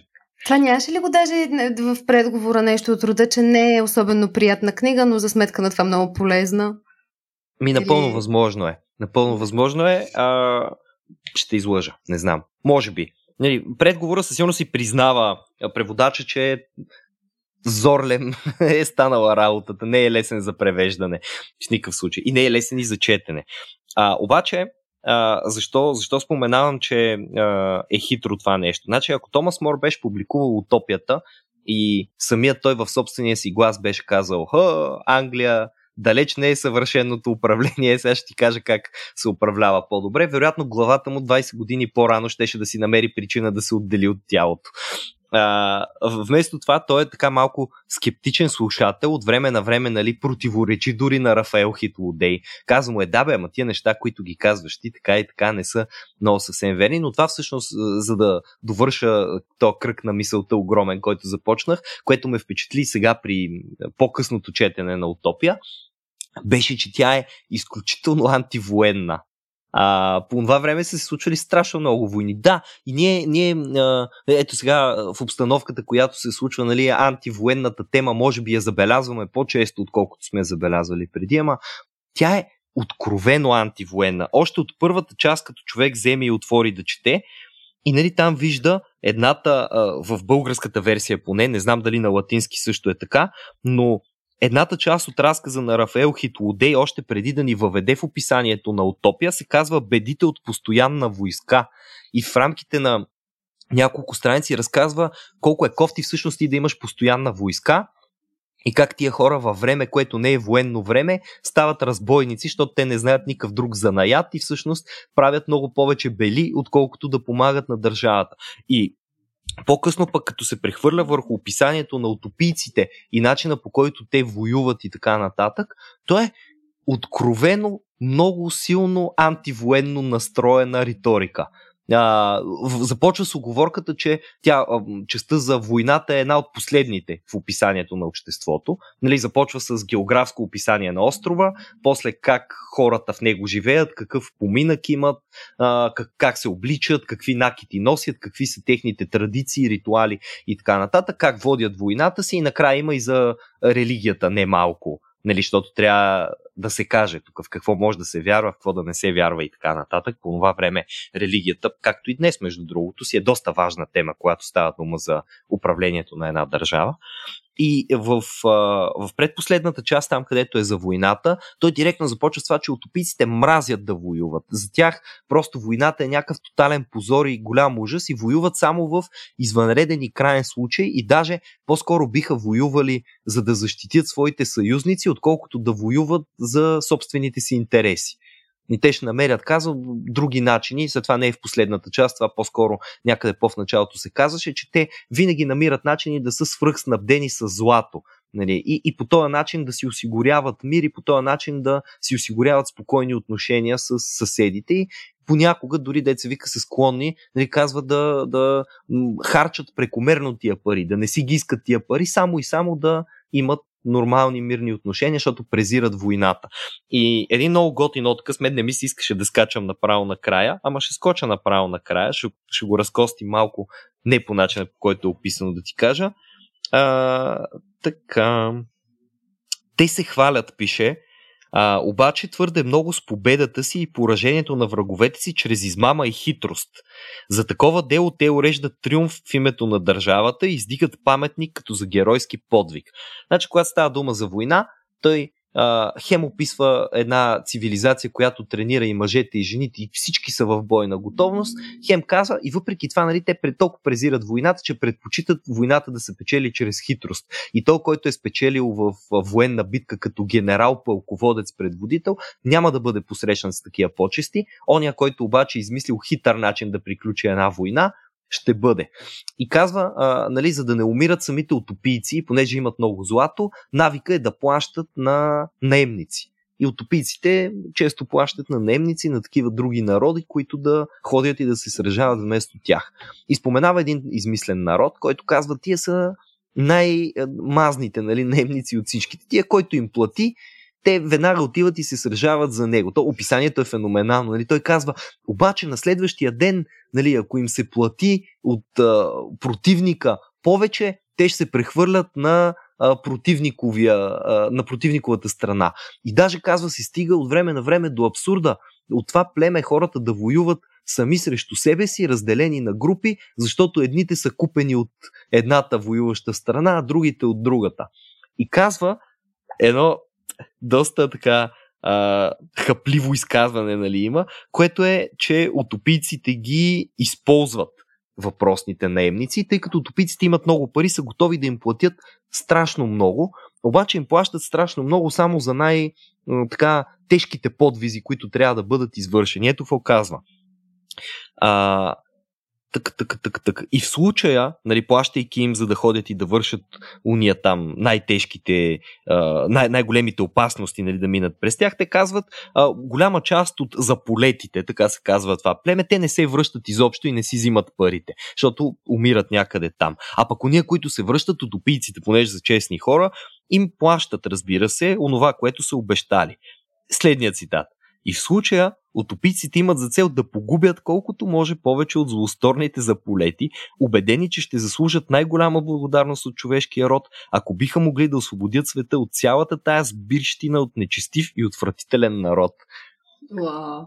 Толкова презират войната. Виж, това е много интересна нишка, която някакси може да ти обегне, нали, ако я четеш по-рано, както аз, когато съм я чел по-рано. Антивоенната нишка до такава степен презират войната, че са готови да платят на най-големите наемници, които пък ще се навият да бъдат наемници за когото иде, без, нали, каквито иде причини, само и само за да ги убият там някъде във войната. Ще им плащат, ще ги пращат, само и само да загинат, за да може толкова воинствени настроени хора да няма. Да, това е нещо, което на мен наистина ми е обягнала. Никога не съм поставила тази книга в редиците на антивоенната литература, въпреки че то всъщност е много логично, нали? Едно от първите условия за това да имаш някакъв прекрасен живот и mm-hmm. идеал, идеална държава е да няма война. Така че... Точно така, да. А, сега, за строя на обществото и за, и за самата география, нали, там откъдето почваме, а, това е, смятам, че е достатъчно интересно всеки да си го прочете, но преразказано накратко, Утопия остров, което е много хубаво, защото островите, както знаем, са отделени от а, такива съседни държави, залепени за тях отляво и отдясно, които могат да ги пресират, трябва морски битки да се водят, освен всичко друго е така проектиран, защото той до някъде е проектиран този остров. Не е случайно така създаден, ами има вкаран човешки труд, нали, запретнати са ръкави, а, че а, да бъде много трудно проходим. Има а, м, опасни подводни скали и се казва, за да влезеш изобщо има един проток, през който трябва да минеш и ако нямаш навигатор, който да бъде, нали, ако лоцманът ти не е утопиец, най-вероятно ще си разбиеш кораба някъде там. И по този начин утопиците са защитени от войната. И ето тук вече виждаме едно процъфтяващо общество. Значи дори първото нещо, което прочиташ за Утопия, всъщност е, че този остров е прекрасното място, защото е защитено от войната. Денек, елиминираме най-голямото зло, може би, войната.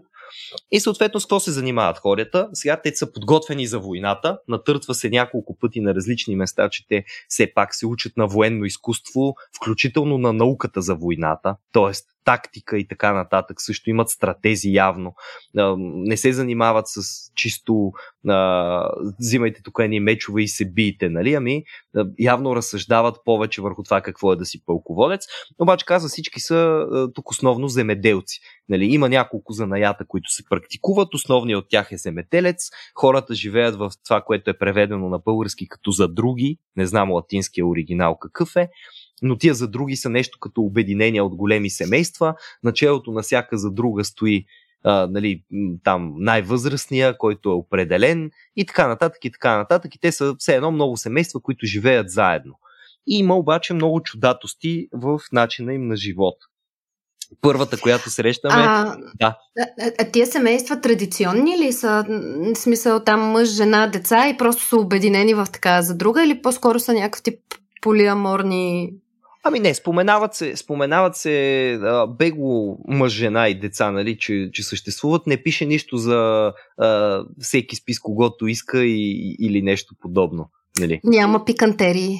Ами може и да има пикантерии, но те се решават, предполагам, от а, шефа на за другата. Не знам, не, не си спомням как се казва, те, нали, така си имат, а, има си конкретни термини. Единия беше филарх, ама дали той беше шефа на за другата или той беше един от а, политическите им представители, не мога да ти кажа. А, много готино изречение има, когато става дума за храната. Зърнените храни употребяват само за храна. Това е, така започва. Пият вино от грозде, от ябълки или круши, а понякога и чиста вода. Ако се наложи. И те са от тия, на които доктор Радева им е казала чиста вода да не пият, нали, защото какво беше? Вода е гадно в обувката да ти влезе, камо ли в устата. Но просто много, много готино такова. Вино от грозде, ябълки или круши, а понякога и чиста вода. Ах, тези да. Утопийци. Които са също пийци. Пийци, да. Пийняци от всякъде. Обаче добри пийняци. Не си правят мръсно. А, живеят в градове. А, Утопия има примерно петдесет и четири града, нещо такова. То си е точно определена бройка, която ни дава Томас Мор. И мисля, че тази бройка е на база на съществуващите градове към този момент в Великобритания, там, на острова. Тоест... А... все пак до някъде виждаме връзката между реалното и измисленото. Това нещо. А, Амаврот е столицата и а, ето какво ни казва, какво ни казва Мор за него. Който познава един утопийски град, той познава всички. Дотолкова те си приличат един на друг, стига само за това да не пречи природата на мястото. Демек, част от този утопичен възглед за перфектното място е, че ние сме намерили и перфектното градоустройство. А, къщите ще изглеждат по един и същи начин, кварталите ще бъдат разпределени по един и същи начин, а, нали, всичко ще бъде еднакво. Ако си бил в един от градовете, се едно си бил във всеки един. Което обаче а... не е ли малко депресиращо? Да, смисъл, не мислиш, че е такова гадничко по-скоро. И туризма някак си няма да им процъфтява така особено много. Да, това уеднаквяване да, на градовете... и лишаване от индивидуалност малко ми напомня на другите антиутопични mm. сценарии, които вече обсъдихме. Да, а това е интересно, че ето виж, тази еднаквост тук, тази униформеност се вижда по-скоро като плюс, нали, защото Томас Мор има все пак за цел да ни представи идеалната държава. Той в никакъв случай не изразява дори иронично или саркастично някъде кофти отношения към нравите, обичаите и така нататък на утопийците, напротив. И казва, ето, значи, ние сме намерили перфектната форма. Това е много платоническо. Нали, има някаква идеална форма, това е идеалната форма на града в този случай. Ние сме намерили идеалната форма и просто я възпроизвеждаме над петдесет пъти.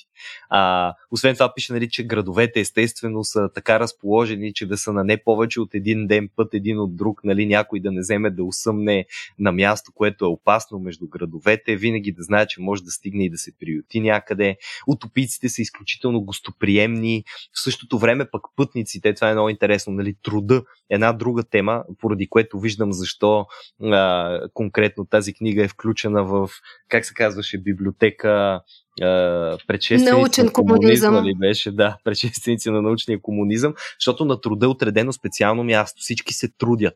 Пише, хората, които живеят в града, задължително а, отиват и живеят две години на село, където се трудят като земеделци. Нали, в тия за други имаме, нали, освен градовете, имаме и някаква земеделска част. Все пак трябва да се отглежда продукция. И той казва, на квоти хората от града отиват на село, работят там две години, за да могат да чатнат как се случват нещата, и после се връщат обратно в града, пък други от града идват да поемат този занаят. Като хората така се разминават в тия групи, че винаги трябва да има едни, които една година са работили в селското стопанство, за да може да служат като преход към следващите граждани, които ще бъдат научени на това нещо. А то това е някакво наказание ли е, примерно, в смисъл като трудов лагер? Малко не. Да виждам откъде са взаимствани. Еле... Напротив даже, то е естествена част от техния строй, защото всеки трябва да знае откъде идва храната, така да се каже. Т.е. всеки трябва да е работил и в града, всеки трябва да е работил и на полето и а, да се ориентира най-добре в живота, допринасяйки все пак и за обществото, нали, в което живее. Т.е. така приземяват интелектуалците. Така приземяват интелектуалците. Но в същото време, именно за да не ги приземяват, защото самият Томас Мор като интелектуалец, нали, едва ли си представя да му кажат на всеки примерно десет години, батка, хваща и това гребло и почвай. Тук, нали, зарежи ги книгите, имаш работа да вършиш. А, казва, и все пак, нали, има такива, които са по-склонни да а, работят тая селска работа и съответно а, те остават за по-дълго време. По този начин пък има възможност други, които са по-градски и които могат да виреят там, да стоят в градовете и да вършат своята. Тоест има едно такова естествено разделение на селяни и граждани, което въпреки равенството... Да, да, но то е абсолютно равенство. Тоест селяни и граждани просто е буквално а, мястото, на което а, ти най-силно се реализираш като личност. Дали ще е селото или в града, практически се тая. Просто да си намериш мястото. Тоест има някакви задължителни елементи, минаваш там и през земеделската работа, и през другата част, но все пак ти е оставен свободния избор, ти да избереш къде би живял най-щастливо. Точно така, да. И също така, а, когато говори за занаятите, казва, нали, тук има няколко занаята, които са важни. Всеки а, по принцип наследява, мисля, че така беше правилото, всеки наследява занаята на баща си, нали, обаче ако се види, че има влечение към друг занаят, на него му се позволява от управниците да отиде и да го пробва, и ако е много добър и в него, може да освои два занаята. А ако не, нали, в единия, в който е добър, а, той остава за него, а пък този, в който не го бива, не му се натрапва на сила. Тоест, до голяма степен това е една много осъзната такава идея за това как трябва да се работи. И освен това, когато става дума конкретно за работата, има едно фантастично изречение, което отбелязал съм си, обаче аз толкова много неща съм си отбелязал, че едва ли ще мога да ти ги цитирам всичките, което казва: в утопия работният ден е шест часов. Ставаш сутринта, работиш три часа, после отиваш да обядваш, после два часа си почиваш от обяда и после работиш три часа след обед пак. Виж как хубаво разпределено във времето го е измислил Томас Мор да се работи. И пак ти запълва целия ден. Да, много ми хареса. Някакси аз така утопично го усетих най-после. Защото преди като говорихме за труда и как там много работиш, нали, бях бах ти утопията. Обаче сега много, така... Много работиш, ама шест часа и то разделени на две по три. А реално замисли се това всъщност наистина колко хубаво би могло да работи, ако можеше така да се разпределя. И всъщност, може би дори ако сте фрилансъри, хора, които слушате, и, и това би могло да се работи за вас. четири часа, обядвате, почивате си от обяда, още четири часа и сте готови за вечерта. Събрано в четиридневна работна седмица. Би било велико. И после джамборе. Там, три дни на морето. Да. А, какво ни казва за частната собственост? Нали? Тук има безброй пъти, в които частната собственост се споменава, и най-голямата възхвала за утопийците е, че те просто нямат частна собственост. А, те живеят в къщи, А сградите, цитирам, сградите никак не са грозни. това, е, това е начинът, по който, по който а, е представено. Не са хубави, но никак не са грозни. а, наредени са по точно определен начин. Фасадата е към улицата и пише ето улично платно, широко двадесет стъпки, разделя фасадите на къщите. Зад къщите, по цялото протежение на улицата, има градина, широка и заградена с задни улици. Всяка къща има по една врата към улицата и по една към градината. Тези врати са двукрили и съвсем лесно се отварят само с допиране на ръце и после се затварят сами, като дават възможност на всеки да влиза. Колко спокойно живеят утопийците, щом всеки по всяко време може да влезе. Това ме връща към моята малка селска идилия. А, сега по къщата на село, по която работим. Аз много отдавна не съм ходил на село, защото не го обичах. Когато бях малък, учех яко през седмицата и събота и неделя исках да си почивам и да играя видеоигри, а баща ми казваше: отиваме на село, ти сам не можеш да се гледаш, идваш с нас, айде с мотичката, колко сме прекопавали градини, ковеш пирони, правиш разни работи. И то беше, в един момент развих ненавист към ходенето на село, която едва скоро съвсем се изпари и се превърна дори в любов към селския живот. Та откакто си взехме наскоро къща в едно село, ам, си спомних какво е да спиш на отключена врата. Защото двора, да, той има врата, която се заключва, ама нека да не може да се прескочи оградата, не като да не може да се влезе в двора. И къщата самата има врата, ма тая врата не я заключваш и спиш на отключено. Нали? Това в града е абсолютно немислимо. Не се едно да спиш с покана някой да дойде и да те обере. А да, там е да. Идилия. И при такова равенство, нали, то някакво ти вземат, за да влязат. Но ми харесва, че още един елемент на утопията отключихме в този цитат — междублоковото пространство. Ага. Това е, това е градската утопия, която всички заслужаваме, но не всички получават. Така е. Междублоковите пространства, между другото, са велики. Това са а, невъзпятите лисееви поля на, на земното съществуване. Просто там е изобилието и красотата и спокойствието, което иначе не можеш да намериш никъде в града. В Сицилия сега, като бях, там междублоковите пространства бяха много странни, а, mm-hmm. като едни такива нишички между сградите и много често влизаш в единия край, нали, в това междублоково малко пространствънченце и просто mm-hmm. другия не може да излезеш, защото става толкова тясно, че... да. Ай, само да отбележа, че тук това са не просто междублокови пространства, са междублокови междусградни градини, градини. Нали, което допълнително добавя а, една такава а, райска нотка на цялото нещо. Нали. Не какво да е, това са градини. И а, въпреки това обаче, гледай колко готино, следващото изречение веднага Томас Мор пише: дотолкова утопийците няма частна собственост. Дори къщите си сменят по жреби всеки десет години. Значи, не свикваш с мисълта, че ти живееш на а, улица Хвойна номер седем. Това е просто име на улица, което скоро ми попадна. Ами, а, а, ти ще живееш временно на тая улица и след десет години нов жреби, нова къща, ново място. Да не свикваш твърде много да си на това едно и така нататък. Явно успяват да си поделят всичко, но отново тук факта, че не притежават изобщо част на собственост и тъна, ни отвежда към предшественици на научния комунизъм доста пряко. А това е много странно решение, нали, в а, градове, които са еднакви, някаква сходна архитектура, нали, що се налага пък и апартаментите да си сменят. Не знам. Да. Нещо не ми е чак толкова логично, но и ние натам вървиме с тия цени на имотите, нали, то... М-м. Така, мятам те следващата страхотна част, която ми се иска да, да и обърнем внимание и може би да поговорим малко за нея. Пропускам тук как е устроен точно сената, княза и така нататък. Мога да вметна само, че княза е княз до живот, освен ако бъде заподозрян в това, че иска да изроди управлението в тирания.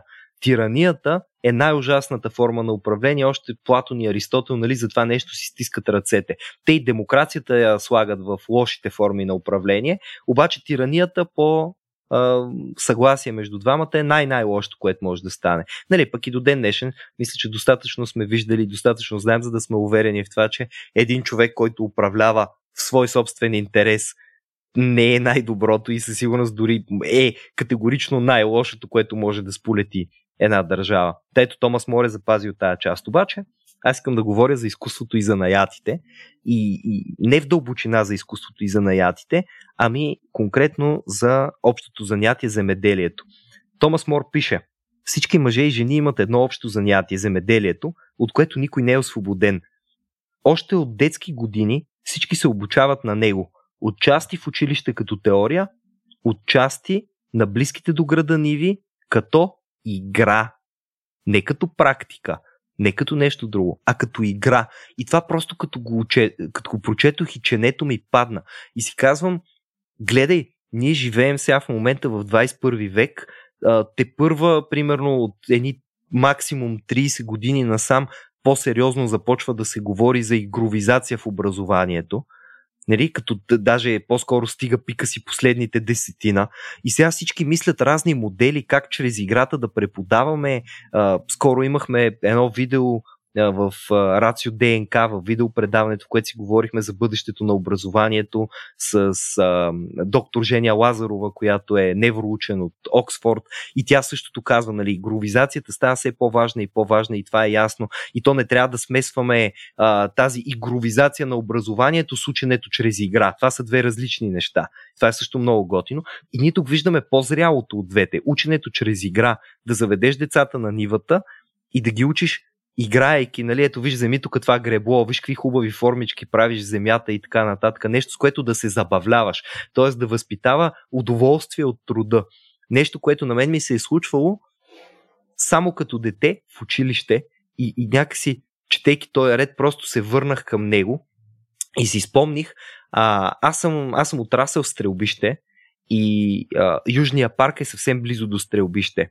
И имаше едни уроци, които ни правеха. Това сме го правили с началната ми учителка, значи е било между първи и четвърти клас, а, в които ни извеждаха целия клас и ни водеха в Южния парк. И там имаше едни много хубави бели столчета, такива метални. Те са, разбира се, безкрайно мръсни и неудобни най-вероятно и може би вече са ги демонтирали, нямам идея, но те са една от най-чаровните такива хубави части от Южния парк. И ни водеха там и ни настаняваха там и рисувахме едно езерце и едни тополи и разни такива неща. И беше толкова утопично. Нали, казвате, ето виж, това е природата, по природознание ще рисуваме дравчетата, ама не да гледаме от картинка, ми ще седнем в парка и ще го правим това нещо. И си дадох сметка, че това едва ли се е случвало с много малки ученичета по наше време, че и сега едва ли продължава да е някаква масова практика. Нали? Сигурно има такива практики да ги водят навън. Аз постоянно виждам в училището при нас. Ние, нали, гимназията, в която преподавам, споделя сграда с начално, с основно училище. Всъщност, и, всъщност виждам, виждам, че излизат, водят ги по разни места, ама просто нас ни извеждаха с по едно скицниче в ръка, цъка-цък малките момичета и момчета, насядали по пейките в парка. Егата и идилията. Та виж, виж какво прозрение. Да, да учиш децата чрез игра, нали? Това е... От кога го измислил? хиляда петстотин и шестнадесета година, нали? А ние тук си говорим някакви глупости, трябва да го мислим от сега, това е оригинално, иновативно и не знам какво още, нали? Е така, хем, хем си играят, хем ти работят, нали? Виж колко хубаво. На мен да. малко, малко ми напомня това е на този кондишнинга, който имаме в Brave New World, нали? Където се наслаждаваш на нещата, които след това си да, да правиш. Абсолютно, така, така. Точно така. А, ами то, може би го има смисъл. Не, може, не можем да кажем, че утопия и антиутопия не се смесват поне малко, защото а, общо взето отношението на автора и преживяванията на героите са единственото, което може да ни наклони повече в едната или в другата посока. Да, определено те си въпрос на трактовка и наистина нещо извадено от контекст няма как да знаеш дали е хвалба или критика, нали, дали е идеал или по-скоро критика към нещо. Аз затова така, нали, правя тия включвания, как погледнато mm. от друг ъгъл, всъщност вече влизаме в дистопиите, за които говорихме преди малко. Да, да, да, точно така. Е, това е много готино наблюдение. Начинът, по който се преплитат, нали, тия позитивни и не чак толкова позитивни нишки е интересен най-малкото. А, та, а, ето, говорейки за интересни неща, нали, аз съм си отбелязвал точно такива по-любопитни, а, трудно приемливи в нашето общество моменти. По-трудните и по-тежките занаяти се предоставят на мъжете. Хо, това е ясно. Всеки обикновено учи бащиния си занаят, понеже повечето са склонни по природа към него. Тук вече имаме някаква форма на генетично предаване на занаята, нали? Окей, да приемем, може да е така. Но, ако някой има влечение към друг занаят, Ето какво съм пропуснал. Той с осиновяване бива преместен в друго семейство, където се занимават с този занаят, към който той има влечение. Значи, а, явно не се гледа чак толкова стриктно на бащинството и майчинството и има склонност да бъдат осиновявани принудително, така да се каже. Ама то виж пак не звучи принудително. Mm-hmm. Да, да, звучи Въпрос... яко даже. Теб те влече изобразително изкуство, еми тати, аз съм адвокат, не мога да ти помогна, е тук те даваме на художника и той ти става баща. И така, отново тая вечна борба, на кое да заложиш, кариерата или семейството? Еми, ето, да. Кариерата или семейството. За тях всичко е просто едно общо щастие. Няма кариера или семейство. Виж, утопийците живеят утопичен живот. Нали?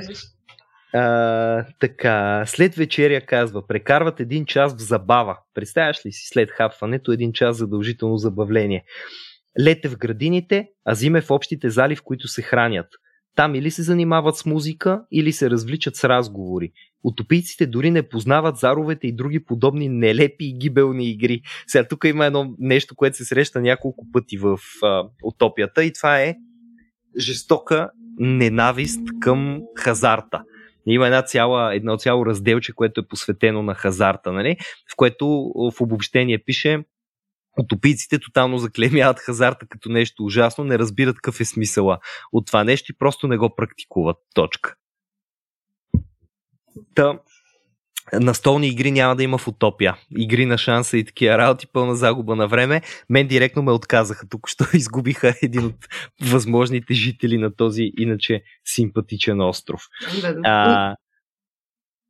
унищожено да взародиш това прегрешение. Да. Точно така. Точно. Що се отнася, нали, за, за самите граждани и така нататък, те са описани като много състрадателни, болните са много важни, болниците са много важни.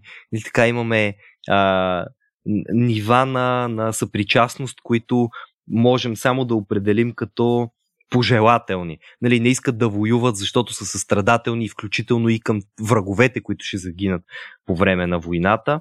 А, обаче, виж, като говоря за войната, тук попаднах на отново един любопитен цитат. И то е какво те смятат за справедлива война. А, mm-hmm. Това пък м- преди известно време записвахме с а, Стоян, Любо и Стефан Русинов а, един подкаст за справедливата и несправедливата война.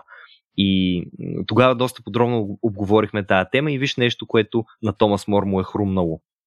Утопиците смятат за най-справедлива причина за, а, за най-справедлива причина за война тази, когато някой народ владее земя, която е празна и свободна и която за нищо не ползва, но не я отстъпва за използване и притежание на друг народ, който по природните закони трябва да се храни от нея. Значи, ако има празна земя и не се ползва по предназначение, това е справедлив повод. Гати, как са да го завъртяли? На война, а? Как са го завъртяли? Просто не мога. Еми да. Значи, виж, тук, тук усещаме един, една такава вълна на утилитаризъм, нали, която още на началото на шестнайсети век, хиляда петстотин и шестнайсета година, нали, се появява. Какво казва той? Голям проблем е, нали, утопийците, перфектните хора, перфектното общество смята, че най-големия грях е ти да имаш някакво свободно пространство, което не е усвоено и ти да не го предоставаш на някой друг да го усвои, някаква полза да излезе от цялата тая работа. Много, много любопитно наблюдение. А, връщаме се към това, да ти кажа, къде беше в Холандия, може би, където не можеш да си купуваш апартаменти, ако не живееш тях там, примерно в централните райони на Амстердам. Сега не знам дали не говоря глупости, дали това е географското място, нали, но всъщност точно заради дигане на цените на имоти и така нататък, някъде... А, не съм го чул, това не съм го чул, но ми звучи като много разумна политика. Да, да, да. Но не, наистина, къде в центъра на кой голям град европейски беше? Задача за слушателите. А, с помощта на Google издирете и ни пишете в а, Дискорда, ако сте наши патрони. Ако не сте, можете да влезете на racio.bg slash support и да видите по какъв начин да ни подкрепите, като а, вашата щедрост, разбира се, ще бъде, нали, ще, ще бъде изцяло отплатена. А, в Discord сървъра на Рацио ние всичките тия разговори ги продължаваме доста по-подробно и там можете дори да влезете и да напишете Снежа е права и Васко е тапак и не, не, нали, дайте повече време на литературната рубрика и така нататък и така нататък и може да си говорим за много неща. Та, Снежи... задача. Снежи е права е най-хубавото нещо, което може да напишете и също използвам а, това време да вмъкна, че така може да получите и достъп до нашия литературен клуб, където също се събираме в по-широк състав и си говорим за книги всеки месец. А, така. А, връщам се на войната сега, говорейки за книги. Ние преди известно време имахме книжен клуб и за войната, а, на който си говорихме. А, утопиците като цяло не са кръвожадни и едно от интересните... Един от интересните моменти, които се споменават два-три пъти а, на различни места, е, че утопиците дори не колят животни. А, що се отнася до кланниците, хората, които са назначени да работят в тях, са робите. Сега, сюрприз, сюрприз, голяма изненада, в Утопия има роби и то свободните хора могат да се превръщат в роби, роби могат да бъдат пленявани от бойното поле и а, роби най-вече стават хора, които са извършили определени престъпления. Тук в Утопия, както се казва на едно място, най-суровото наказание всъщност е да бъдеш превърнат в роб. А, много по-сурово от всичко друго и всъщност те нямат... А, смъртно наказание. Това също е част от липсата на кръвожадност. Казват, един човек, който е убит, каква полза може да донесе, докато един човек, който е сложен като роб да изпълнява определени дейности, улеснява съществуването на цялото общество. И ето Томас Мор казва, да колиш животни, това лека по лека се отразява на твоето милосърдие и го унищожава. Затова не трябва да го правят това почтените хора, ми утопийците само на робите дават подобна работа, нали? Кървава и неприятна, а пък самите те, самите утопийци, редовните граждани, свободните, живеят един ъм, живот, в който просто им се сервира това нещо като блюдо, предполагам.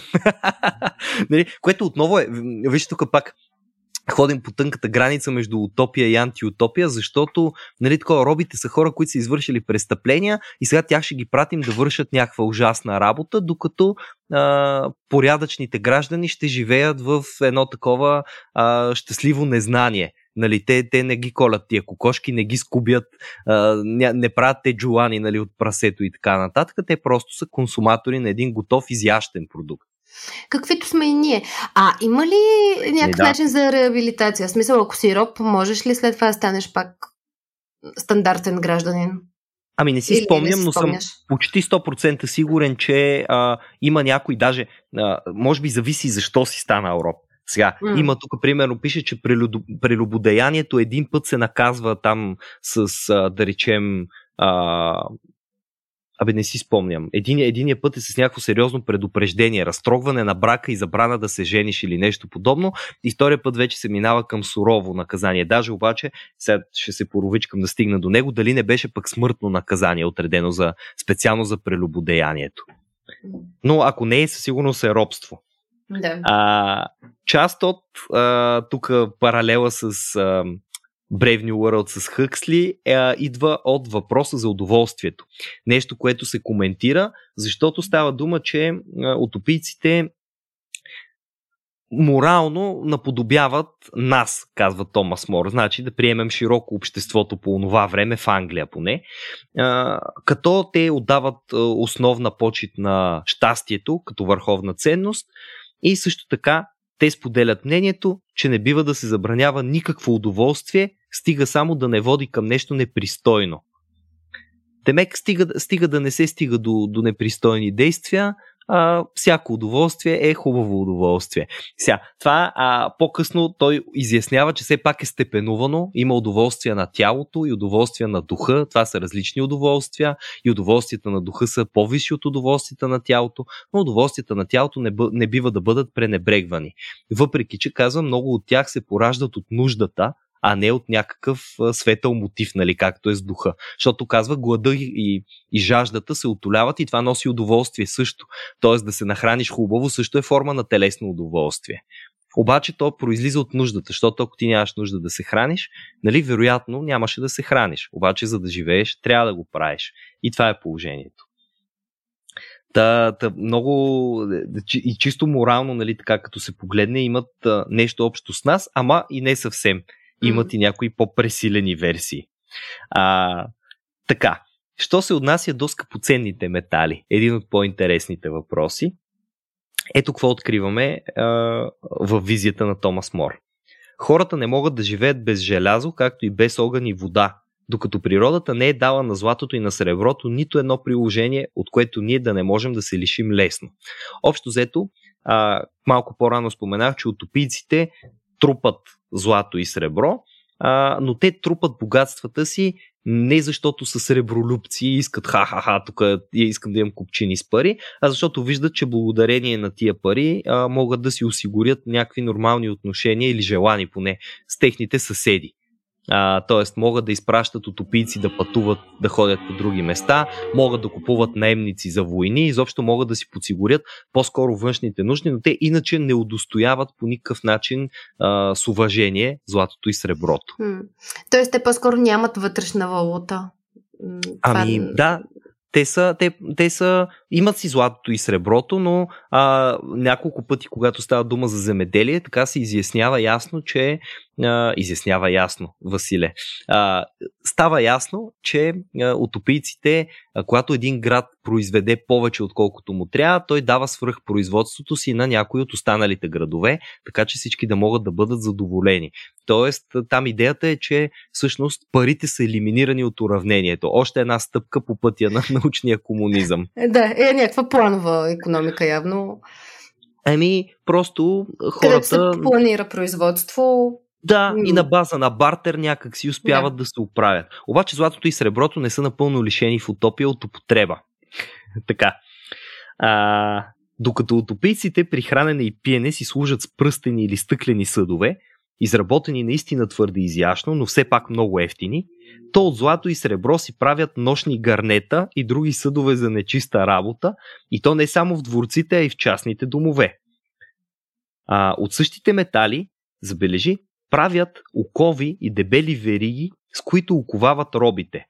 Най-сетне и всички лица, които са се опозорили с някакво престъпление, носят на ушите си златни обици, на пръстите си златни пръстени, златна огърлица кичи шията им и златна корона краси главата им. Значи колкото по-укъпан в златни сребърни накити си, толкова по-голям грешник си в лицето на утопийците. Егати, аз пък тъкмо това с нощните гърнета ще я да кажа, егати, нали, какъв лукс си създават постоянно просто, за да се чувстват, нали? Да се успокоят а... с лукса. Ама ключовото тук е, че а, това са, а, какво беше, а, съдове за нечиста работа, така ги нарича Томас Мор. Съдове за нечиста работа. Тоест така се манипулира нагласата на хората, да не им изглежда това нещо като да, златото като някакво, някаква ценност, а по-скоро като нещо отблъскващо като средство и символ, и... да, символ... А, на нещо по-нише, на престъпления или дори, нали, ако плащат там на наемните войници, дори на войната, която вече разбрахме, че мразят, нали? И срещу което са против. Точно така. В най-добрия случай златото е инструмент за постигане на някакви цели, но по-скоро а, трябва да бъде презряно.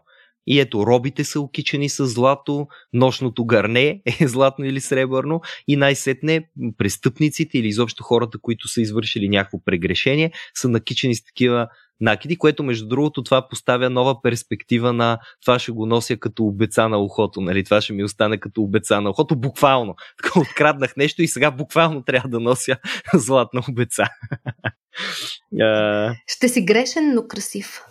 Ще си грешен, но красив. Въпреки че те тук смятат, че красотата произлиза от, в сем, от, така, от семплото, от простото, и точно във връзка с накитите има една е, интересна история, анекдотална, която Рафаел Хитлодей разказва, как от някакъв друг народ искали да очароват утопийците и естествено се облекли в най-красивите си дрехи, целите окичени с злато, сребро, каквото имат там, нали, тиари, обици, пръстени и така нататък. Естествено робите им само били най-просто облечени. И като отишли там и всичките утопийци с техните най-прости наметки, нали, дори най-висшестоящите, отдавали почести на робите им, защото си мислели, че тия, които са облечени в скъпите дрехи с обици, пръстени и прочее, са всъщност истинските роби. И виж, тук пак се подава една такава нишка. Робство на парите, нали, робство на, на сребролюбието и прочее. Много е интересно. Просто, а, макар че се чете малко досадно, е много любопитно да човек да се прежали и да, и да седне да разгледа какво точно Томас Мор е представил като идея. Защото има доста какво да се дебатира. Ето, както виждаш, не всичко може да се приеме съвсем еднозначно. Нали, има някакви изказвания, които са безспорни. Примерно, говорейки за щастието, Uh, казва следното. Утопийците смятат, че щастието не се заключва във всяко едно удоволствие, а само в честното и благородното. Еми, да, това не е толкова трудно да го приемем. Сега трябва, разбира се, да ни бъде разяснено в крайна сметка какво е това удоволствие, което се счита за честно и благородно, от какво произлиза то. Нали? А, той малко по-надолу го е обяснил там и доста съвпада с стоическата философия, между другото. Разум, съгласувано с природното и така нататък. Mm-hmm. А, даже включително казва, добродетелта определят като живот според предписанията на природата. Тук очевидно Сенека и Марк Аврелий са оказали сериозно влияние върху начина на мислене на Томас Мор, когато го е съчинявал. А, мъдростта, казва, е човек да се грижи за своя изгода, като не нарушава тия закони, а да се грижиш за общата полза е религиозно задължение. Вижте какво противопоставяне. За своите изгода, ако се грижиш, това е мъдрост, за общата полза религиозно задължение. Нали? Тоест, едното трябва да бъде, другото е хубаво да бъде. Съществена разлика има между двете. Абсолютно, точно така.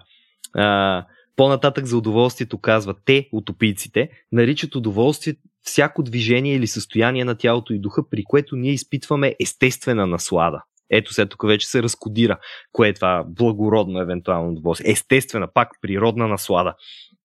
Те прибавят не без основание естествена, защото приятно по природа за тях е това, към което човек се стреми без причиняване на неправда. Съвсем за да объркаме нещата, да добавим това, че справедливостта е естествена. Нали, някак си тя проистича от хармоничното в природата. И това е също готин въпрос. Аз а, сега съм стигнал до тия теми в училище и с голям кеф го обсъждам с учениците ми. А, има ли такова нещо като естествена справедливост? Тоест, можем ли да кажем, че има справедливост, която надхвърля субективните преживявания на човека? Или справедливостта е по-скоро наша човешка измислица, която ни служи, за да можем да поддържаме реда в обществото? И между другото, това е мнението, към което повечето от тях категорично клонят. Тоест, много е трудно те да, да приемат идеята за естествена справедливост. Има няколко, които опитаха да лансират такава идея. В същото време обаче, като им кажа, дайте пример за нещо, което е справедливо. Нали, веднага, щом сетите, дигнете ръка.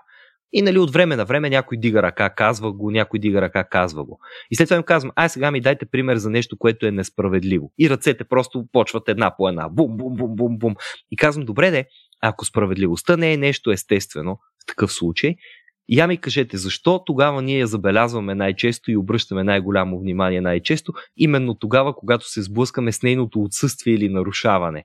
Ние не казваме, уау, уха, виж колко справедливо, днешния ден беше страхотен, защото мина напълно справедливо. Но веднага ще обърнем внимание, ако примерно един съдия, нали, това е най-прекия пример, един съдия е постановил несправедлива присъда. Или ако примерно аз като учител им напиша двойка на едно отлично представяне на контролното, просто защото не ги харесвам, да речем, или нещо такова. И те викат, абе, да, ама то не знам си какво. То е много пипка въпрос. То, ако имаше mm. разрешение, естествено, щяхме да го имаме. Но ето тук Томас Мор ни дава тая идея. Справедливостта може би все пак е естествена и съответно всяко естествено удоволствие е справедливо удоволствие. Сещам се за един много хубав стих, има на, мисля, че беше на Ларш Собю Кристенсен, в едно готино стихотворение за времето. Има време за всичко и за нищо. Календар за тревожни умове, така се казва. И, и, там, някъде, и там някъде казва да опишеш справедливо тази любов. Тоест да я опишеш някакси, ако тук трябва да го съпоставим с Томас Мор, по един естествен начин. Справедливата любов е една любов, която е естествена, една любов, която е природна. И това е някаква супер отчаяна връзка, която правя между двете, но просто едно тълкование на справедливостта като природна хармония е нещо, което е възможно да съществува. И така, Ли, но... Личи си, че си философ. Философ, любител на поезията. Какво да. По-лошо, нали? А... Така, ето тук утопийците най-много зачитат духовните удоволствия и ги смятат за първи между всички и за най-главни. Най-съществената част на тия удоволствия според тях е в упражнението в добродетели и в съзнанието за непорочен живот. Упражнението от добродетели, това е класическата аристотелианска позиция. Аристотел, когато говори за добродетелите, ни казва, че ако искаш да, нали, тук преразказвам и, и малко го а, профанизирам леко, но, но казва, ако искаш да бъдеш добър музикант, какво правиш? Ми свириш повече, упражняваш се да свириш. Няма да чакаш изведнъж, мислейки си за това как искаш да си по-добър, просто да станеш по-добър. Ако искаш да ставаш як батка, нали, ще ходиш във фитнеса и ще дигаш тежести. И казва, е тогава, каква е разликата с това, ако искаш да бъдеш добродетелен човек? Няма. Трябва да се упражняваш в добродетелност. Ти трябва да имаш съзнанието за добродетелност и ден след ден, ситуация след ситуация, ти да се опитваш да упражняваш именно това. Mm. Как да бъдеш по-добродетелен.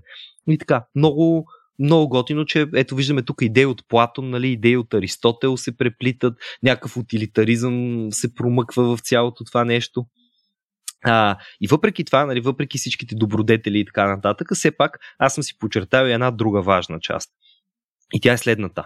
Утопийците обичат и високо ценят красотата, силата и подвижността на тялото като особени и приятни дарове на природата. Също така зачитат и уния удоволствия, които се изпитват с помощта на ушите, очите и носа и които природата е отделила като особено преимущество и предимство за човека. Удоволствия, казвам, които са приятна подправка на живота. И аз мисля, че до голяма степен тук в тая естетика, не само човешкото тяло като красиво, защото е природно, но и към това, което оценяваме с ушите, очите и носа, и тук бих добавил и езика, цялото това нещо, означава да оценим, нали, естетическата стойност и на ам, изкуството практически. Изкуството, последното кулинарното изкуство го добавих аз съвсем нарочно, защото и то си е изкуство, но ушите, очите и носа, музиката, приятните аромати, нали, които идват от природата, и с очите какво оценяваме? Красивите гледки, включително картините, статуите, без значение какво е архитектурата. Да не забравяме, че сградите съвсем не са лоши.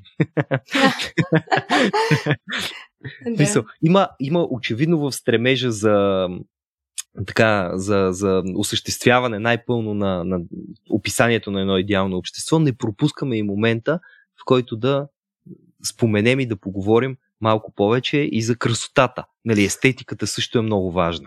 Да, то би било противоестествено да избягаме от естетиката.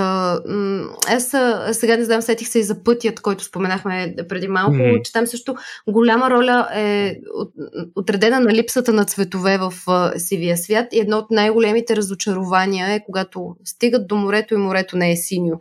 Нали? Тоест, да. Каквото и да се случва, човешката душа има един такъв порив и очакване към естетиката и все пак умее да изблича наслада от красотата. Или поне ми се ми се иска да вярвам, че е така.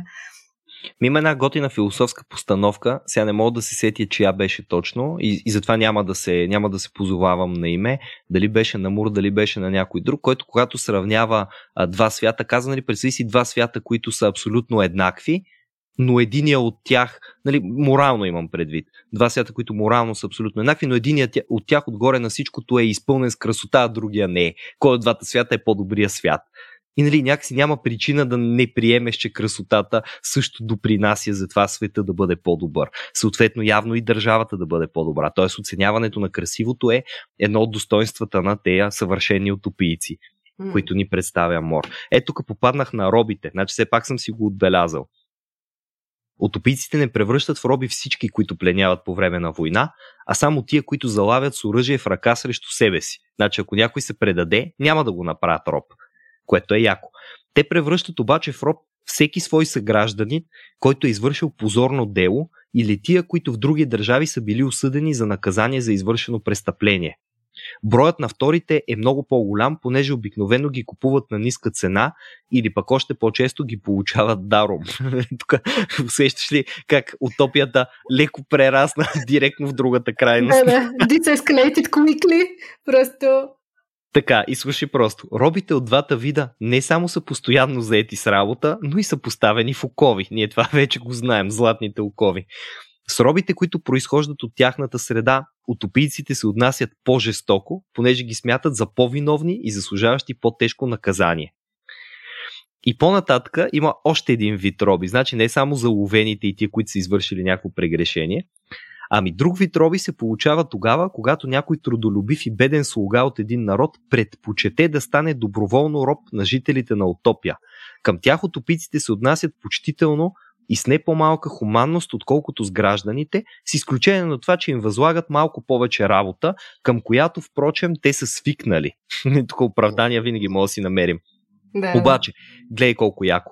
Когато някой такъв роб пожелае да се върне в родината си, скоби, това става твърде рядко, те не го задържат против волята му и го изпращат не с празни ръце. Значи доброволно някой може да отиде при тях, да каже искам да порубувам малко в Утопия и в един момент да каже окей, насладих се на, на рубуването тук, може ли да си ходи? Те му казват ми давай.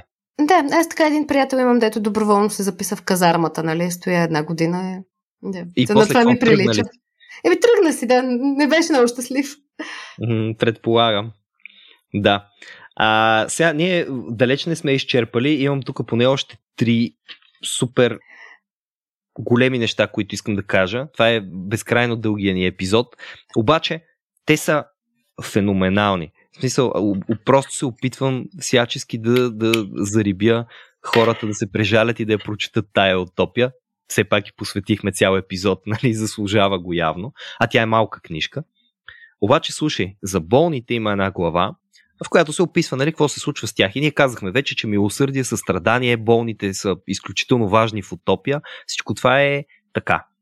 Слушай, а, ако пък болестта е не само неизлечима, но и непрекъснато мъчи и терзае човека, тогава свещениците и управниците го подканят да си помисли, щом вече не е в състояние да се справя със своите житейски задължения, станал е тежест за другите и досаден за самия себе си и вече преживява своята смърт. Затова да се реши повече да не подхранва своята мъка и неволя и да не се колебае вече да умре, понеже животът му е станал мъчение. Обхванат от добра надежда, нека той сам се лиши от този тежък живот, като от карцер и мъчилище, или да се съгласи доброволно други да го изтръгнат от живота. В смисъл, ти представяш ли си? Това е абсолютно, абсолютно брутално. Значи тук говорим за самоубийство и евтаназия през а, шестнайсети век в самото му начало. Нещо, което, което се предлага. И, и когато говори за начина, по който това нещо се случва, е, а, казва следното. А, Тия, които се съгласяват с това, свършват живота си доброволно или чрез гладуване. Или биват опоявани и умират, без да имат някакво чувство за смърт. Утопийците обаче не погубват никого против волята му и с нищо не намаляват грижите си за такъв, който не се съгласява да умре. Това е доста интересно, гледайки как в нашата действителност и съвремие се третира въпроса с евтаназията. Е, понеже това е много крехка тема, така да се каже. Определено. А, обаче виж се връзва с, с тяхната висока добродетелност и моралност. Нали? Ако можеш да си спиш на отворени врати, ако нямаш валута и пикаеш в златни гърнета, може би нали, с правото на евтаназия няма да бъде злоупотребявано. Да, но, но ето това е интересно, защото нали, тук може да критикуваме за много неща, но се появява страшно интересен въпрос, който е направо от бъдещето. В смисъл, окей ли, ако някой е в критично състояние и пожелая да бъде сложен край на живота му, да бъде и при това, виж, той не просто е казал, ще му се сложи край на живота там. Режат му главата и готово, щастливо мъртъв или нещо подобно, или дават му да пие отрова, а казва, биват опоявани и умират без да имат някакво чувство за смърт. Значи това е буквално е добрата смърт. Mm. Буквално тази евтаназия, за която говорим. Абе, много шантаво. Добре, и говорейки за шантово, тук накрая са ни останали няколко интересни момента. Те по някаква причина са концентрирани в последната част на книгата. Така че bear with me, както се казва, издръжва още малко. Слушай сега, за брака. Това е супер важно, в крайна сметка. Брак. Ще има мъже и жени и така нататък. Явно, съдейки нали, по това, което е описано, брака си е институт между мъж и жената и дума да не става за нищо друго. Той не дай си Боже да го каже това Томас Мор в началото на шестнайсети век и ще го бескат някъде там, нали там Хенг. Yeah, Хънг Дрон енд Клотърд, да. Така, а... Ето какво казва. При избора на съпружески другар, утопийците спазват строго и стриктно обичай, който на нас изглежда непристоен и дори твърде смешен. Възрастна и почтенна матрона показва съвсем гола жената, било че е девица или вдовица. на бъдещия жених, а някой почтен мъж на свой ред пък показва жениха на бъдещата невеста съвсем гол. Ние със смях изказахме своето неодобрение на този обичай като непристоен, а утопийците пък се очудиха на явната глупост на останалите народи, които при покупката на кон са твърде внимателни, при все, че става въпрос за незначителна сума пари. И нататък влиза в едно дълго обяснение. Нали, ти щом като си купуваш кон и го проверяваш него за всичко и наголо искаш да му махнат седлото, нали, да го разгледаш, как най-важният избор в живота ти, той, който ще ти бъде спътник и с него ще споделяте, нали, едно общо битие, дълго-дълго време, ти да не го видиш първо гол. И то начина, по който го описва, е страхотен. При избирането на съпруга, от което зависи удоволствието или отвращението за през целия им живот, те постъпват другите народи твърде небрежно. Обаче, така ли ми се струва, или всъщност доста прогресивно цялото това нещо с равенството между мъжете и жените? Защото ти каза, нали, обучават се всичките на военно дело, mm. дали ето избират се един друг, така нататък. Това е за шестнайсети-седемнайсети век. Еми, доста да, видно.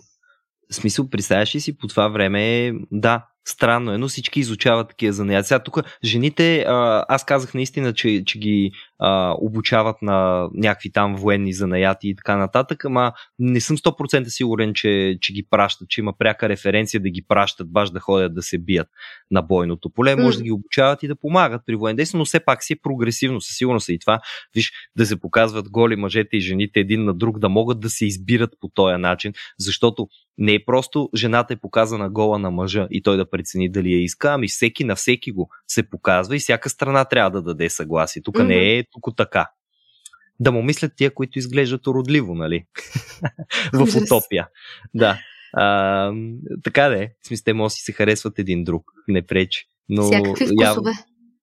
Явно утопийците признават именно това с всякаквите вкусове, но искат да се избегнат разни неочаквани ситуации. Изненади. А, изненади най-вече. А, така. А, так, так, даже ето долу пише: дори при браковете на мъдреците телесната красота е значителна зестра към душевните качества. Виж каква поезия. Wow. Значи, красотата, нали, на, на, на тялото е значителна зестра към душевните качества. Феноменално. Естети Та... са тези утопийци, естети. Определено. И по-скоро говори за брака, нали, обяснява как брака рядко се разтрогва и то винаги е поради смърт, прелюбодеяние или, цитирам, непоносимо тежък характер. Явно това е нещото, което като се разголят не могат да го установят и явно все пак е запазена идеята, че непоносимо да, да. тежкия характер. То може би по-малко да трябваше да си поговорят вместо да си гледат голи, нали? Ама нищо. Защо не и двете, нали? Да. Няма, няма проблем да направят и двете. А, но, но казва изрично, нали, че е твърде голяма жестокост а, човек, който а, е в най-голяма нужда от утеха, някой, който е болен, който не е добре, нали, поради това основание да бъде оставен от партньора си. И съответно, а, ето какво се получава. Получава се една доста любопитна ситуация. Mm. Та така. А, сега, Това е, това е нещо за брака, за прелюбодеянието, това, което споменах, го намерих и да, наистина, който повторно го извърши, се наказва със смърт, пише изрично, въпреки че съвсем малко по-надолу пише, че почти всички най-тежки престъпления се наказват с робство. Явно, просто ако изневериш два пъти си тотално непоправим буклук и трябва да бъдеш канцелиран там. Най-тежкото. Чао. Еми да, най-тежкото. Справедливост за, за любовта. Нали, ето да опише справедливо тази любов. Този ми изневери. Дайте главата. Той изневерил и на предишната. Точно така. А, така. Също интересно е, че пише, че никакъв закон не установява определени наказания за останалите престъпления, но за всяко злодейско или незлодейско престъпление наказанието се определя от Сената. Значи единствено прелюбодеяние втори път означава смърт. Всичко друго Сената определя на конкретния случай какво е подходящото наказание. И това е някаква доста любопитна съдебна система. Представяш ли си да не знаеш за какво могат да те осъдят, т.е. на какво могат да те осъдят за нещо, което си извършил? Ами... Такова, сенаторите днеска решават принудителен труд, утре за същото нещо. Казват, не, не, то тук е по-непоправим, него го правим роб. Изглежда ефективно, между другото, защото страха от неизвестното е един от най-силните стимули всъщност. Така че, ето, Тотално. И тук всъщност идваме на нещото, защото ние до голяма степен до този момент слушаме за обичаи, обичаи, обичаи, обичаи и така нататък. И стигаме до законите. В крайна сметка, нали, това е общество, което се управлява от закони. Трябва да има някакви правила такива. И ето какво казва за законите, всъщност какво ни разказва Рафаел Хитлодей, защото това тотално не е Томас Мор и това тотално не е на Томас Мор мнението. Казва, жителите на Утопия имат твърде малко закони, тъй като за народ с институти като техните са достатъчно съвсем малко закони. Смятат за твърде несправедливо хората да бъдат обвързвани с закони, които или са толкова много, та не може да бъдат прочетени, виж в ден днешен каква е ситуацията, или пък са толкова неясни, че никой не може да ги разбере. Отново, виж в ден днешен ситуацията, нали, много често каква е. Според нето на утопийците, по-полезно е всеки сам да води своя съдебен процес и да няма адвокати, защото така всеки разказва на съдията същото, което би разказал на своя защитник и адвокат, и съдията по този начин по-лесно може да извлече истината от тая ситуация. А, и тук са... Много обективизъм. Еми, явно първите вицове за каква е разликата между прегазеното улично животно и прегазения адвокат, нали, са започнали още тогава. Знаеш каква е разликата между двете? Не. Пред прегазеното животно има спирачен път. Уау! Та, явно хейта към адвокатите го имало още тогава, въпреки че Томас Мор самия е юрист. Нали, и е бил и адвокат, и пак мисля съдия, не съм сто процента сигурен. Та, въпреки, въпреки това, изглежда, че адвоката по-скоро пречи, и, и тук има а, конкретната критика каква е. Те напълно изключат всякакви адвокати, които хитро водят съдебните процеси и лукаво тълкуват законите. Виж? Абе, виж, значи хитрината и лукавостта е добродетел, когато е към враговете ни. Обаче за такава, даже то не е собствена изгода, даже професионална изгода, изведнъж е проблем. Да. Да. Ами адвокатите ги превръщат в пълководци. Това е. И им устройват триумфове, вместо да, да... да умират там.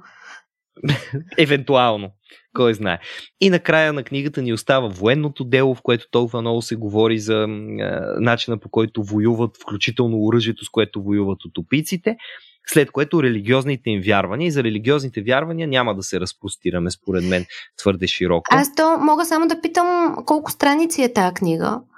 Ми, тая книга отива към ту двеста и двадесет, ама мъничък формат. А ние така, вече изговорихме сто и петдесет от тях. а, казали сме само най-важните и най-общите неща. Но, но така, религията им там е до някъде изградена върху християнството, до някъде критика на християнството, до някъде има примерно едни такива по-щекотливи детайли, тип а, всъщност в градовете на утопийците има множество различни религии, никой няма проблем с това нещо. Нали, тако да вървят по дяволите кръстоносните походи от миналото, заклеймени. А, там ли беше, а, че единствено имат проблем с атеистите? Ми, не, не си го спомням това да съм попадал на него. Ако не, не се лъжа, е... може би не е забранено, но не се и стимулира. Ами може би, защото толкова добре се говори за, за божественото начало и по какъв начин, нали, тази духовна част е интегрална за гражданина и за цялото общество, че е напълно възможно да го има и това за... Mm. Нали, неверника, той е, той е кофти човек. По-добре да вярваш в някакъв бог, отколкото, нали, хептен пък в никъв да не вярваш.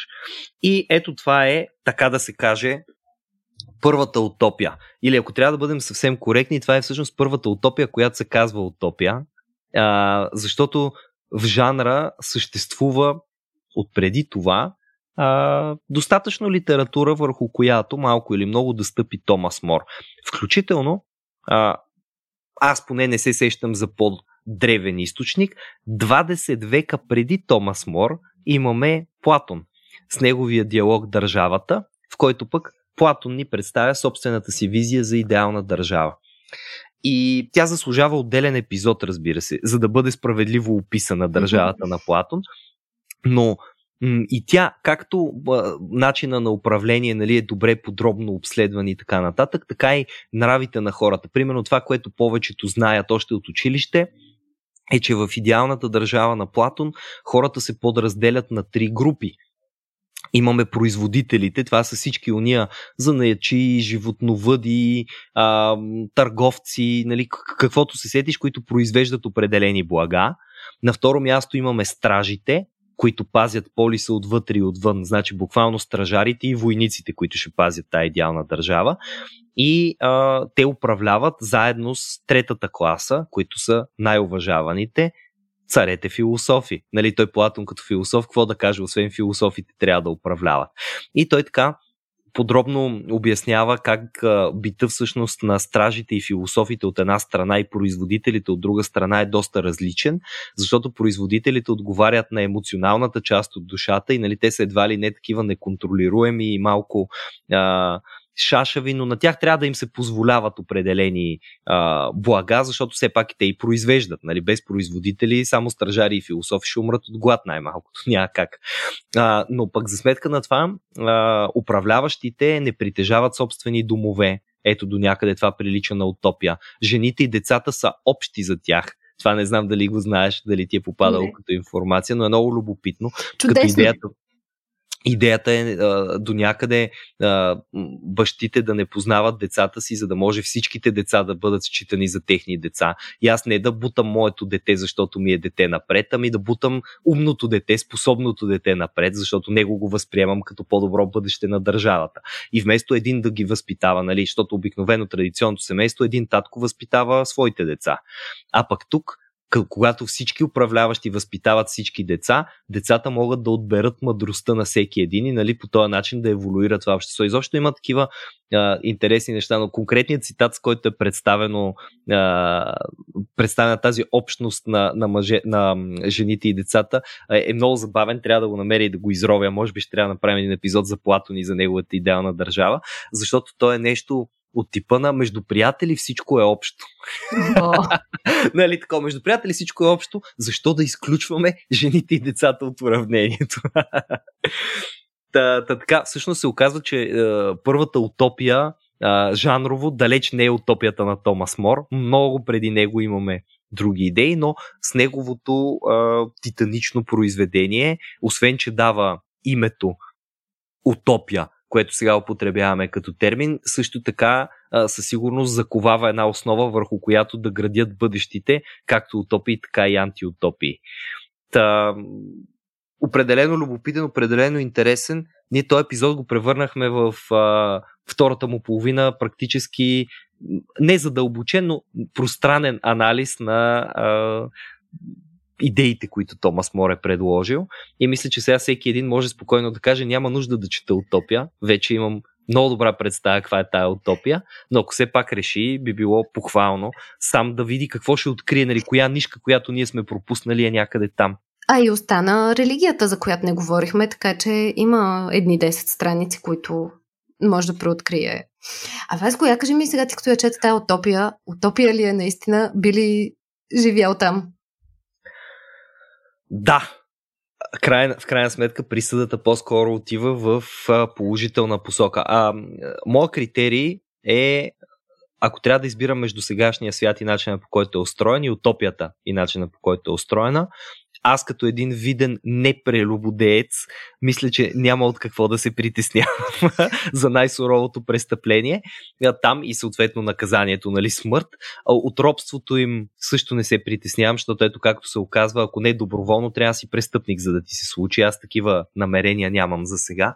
В същото време някой да ми даде спокойствието да си имам собствена градина, да работя шест часа в денонощието и да имам един дълъг обяд между две и три часови сесии, а, да имам възможността да общувам с хора, които оценяват повече духовните удоволствия и семплия начин на живот, без да изхвърлят обаче от него нито естетиката, нито етиката. На мен ми звучи като един малък рай. И това войните да са относително далеч от теб и да имаш известна задоволеност, нали, с ресурсите, парите да не са определящото нещо, защото колкото и да не ни се иска, парите са определящо нещо в нашето общество и аз, макар че не ги заклеймявам като корена на всяко зло или нещо подобно, определено виждам как в парите се корени а, както известна свобода, нали, която дават, така и известна обвързаност, която тежи като веригата на робите в утопия. Да, по-скоро не е в парите, а в алчността, нали? Да. Нещото, което... А, добре, тя утопия по-скоро прилича на нещо като голяма комуна, нали, това не е световния ред, т.е. казваме, че окей, наистина утопията е близо до представата ни за утопия и в днешно време, обаче все пак е в някакъв скейл, който е много по-малък от населението на света или нещо, което да е световен строй единица. Точно така. Точно така. Да, и до голяма степен, между другото, този, аз би го нарекал мисловен експеримент, каквото е утопия, показва, че вероятно този идиличен, перфектен живот е възможен в най-добрия случай само в малки общности. Нали? Mm. Едва ли целият свят може някога да се ръководи от тия принципи? Ти самата би ли избрала да живееш в подобно общество или все пак онези леко антиутопични елементи а, пропукват красивия образ на тая утопия? А, аз само преди да отговоря на това, да. ми хрумна, че а, по някакъв начин утопията е функция и на контрола и всъщност в такива малки общества има някакъв баланс между контрола, който осъществяваш вътре, така че нали, правилата да бъдат следвани и все пак а, установяването на... продължаването на някаква естетика да съществува, да я има някакво право на свободен избор и така нататък. И може би като се пренесе това нещо в някакъв по-голям скейл, реално за да продължи да съществува контрола, нали, става обезличаване и дехуманизиране и така, някакви размисли в тази посока. А, ами аз по-скоро в твоята утопия мисля, че може би не бих живяла. Да знам, аз много си харесвам м- света, в който живеем и според мен има на къде да вървиме в посока по-близо до утопията, но запазвайки и предимствата, които имаме сега, нали, в сравнение mm-hmm. с нея. Да, на мен също ми харесва, признавам, предизвикателството, затова не съм си оттеглил в а, село, в някоя комуна, някое такова анархично общество. Нали, в един, може би, идеален свят бих живял в тая утопия, но без да изхвърлям сегашния ни свят. Сегашния ни свят не е лош. Несъвършенството го прави много красив. Аз обаче не мисля, че утопията е съвършена. И може би това е нещото, което повече ме привлича към тази визия, отколкото да речем към един прекрасен нов свят, защото те и двете ти обещават щастие, нали така? Обаче виж, в тая утопия аз виждам щастието като нещо, което все пак ти активно реализираш в рамките на един такъв живот, който е сам по себе си неперфектен. Забележи, че тук има болни, тук има умиращи, тук има прелюбодейци, тук има всичките тия проблеми, които иначе доста от антиутопиите ни обещават, че там няма да ги има, нали? Макар и на цената на нещо. А има и елемента на право на избор, който съществува mm-hmm, в твоята утопия, който примерно при Brave New World го няма. Нали, там. Точно, свободната воля, свободната воля тук се е, разгръща много повече. Аз не ти прочетох една част и слава богу, защото щяхме да направим рекордно дълъг епизод, но а, има една част за пътуването в утопия и то, то включва както пътуване вътре, така и извън утопия. И всъщност на утопийците, които искат да излязат извън страната, защото трябва да има, нали, отношения и с другите народи или да попътуват и да видят света, на тях им е предоставена тази възможност, дават им се пари, помагат им други утопийци, които се намират извън утопия и така нататък и така нататък. Тоест, всъщност тази утопия е една опционално щастлива версия на това, което можеш да имаш и във всеки един момент ти можеш да се откажеш от нея. И това е нещо много красиво и много хубаво. Mm. Тоест аз, аз със сигурност като Рафаел Хитлодей бих отишъл да поживея в утопия. Айде, нека така да го кажа. И ако ми хареса живота там, бих останал да живея там.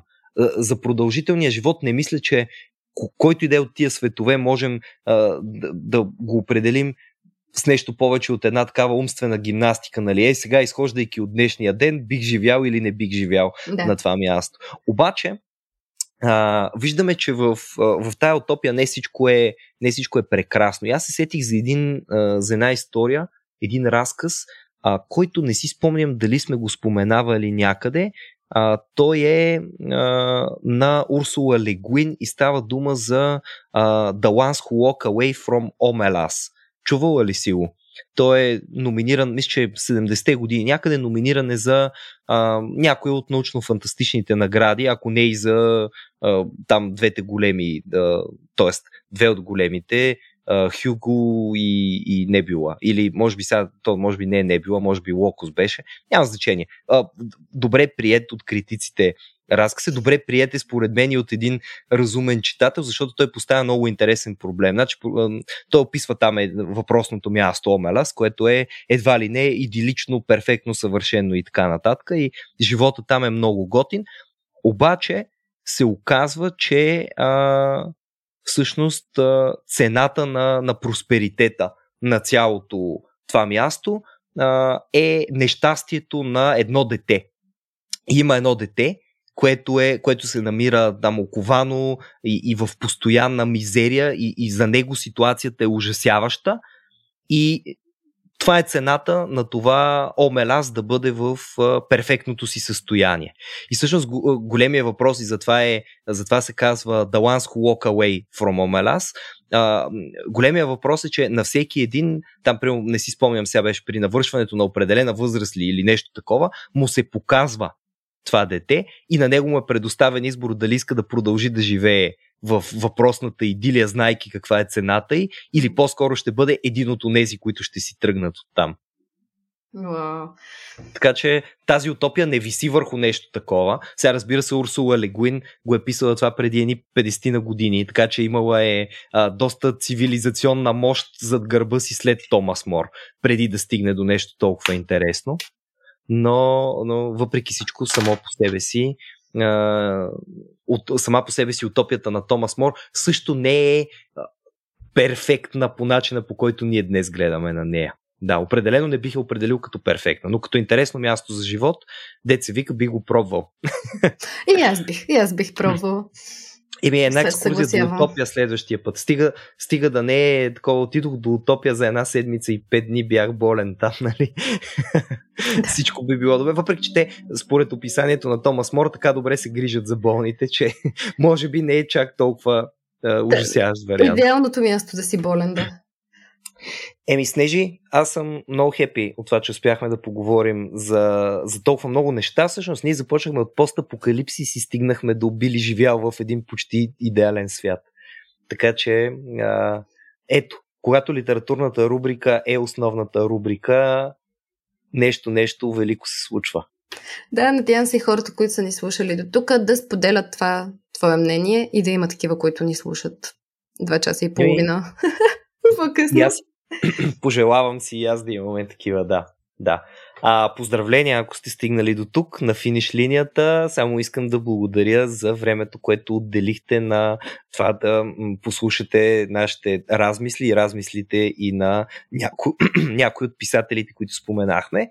И да ви поканя още веднъж, ако а, искате да задълбочите по един или друг начин разсъжденията си заедно с нас, да видите Рацио точка би джи наклона черта support и е, начините, по които можете да станете наши патрони, съответно част от Discord сървъра, където да си говорим по тези още много други теми, свързани с култура, наука, общество, изкуство и така нататък. И също така, разбира се, както Снежи подкани по-рано, да имате прелесната възможност да сте част от книжния клуб на Рацио, в който всеки месец се събираме и обсъждаме по една книга. Всъщност, ние можем ли да кажем коя ще бъде книгата на месец юни? Айде, какво пречи? Да подразни малко любопитството. Ами, всъщност, миналия месец имахме конкретна книга, говорихме си за Направени от вина от Йоана Елми и самата тя ни беше на гости в клуба, тя е чудесна, прочетете я книгата. А сега за юни месец нямаме конкретно заглавие, но ще си говорим за поезия, така че ще чуем и ще се запознаем с много автори и ще чуем много стихове, надявам се. Подхвърли се една много яка идея да а, се чете поезия на различни езици в оригинал, т.е. някой, примерно, който харесва полска поезия, да ни чете на полски, ние без да знаем полски, той без да ни превежда, просто да я чуем и да видим как ще я преживеем по този начин. Аз ти предлагам ти, понеже мисля, че в Утопия се имат техен език също. Да изписля една утопийска поема ли? Точно така, да. За, докажем колко това е ужасна идея. Нека да кажа, че единствен начин да разберете дали това е ужасна идея или не е да сте част от този Book Club и вече разбрахте как можете да направите това. Благодаря ви още веднъж. Снежи, благодаря ти и на теб. И до следващия път!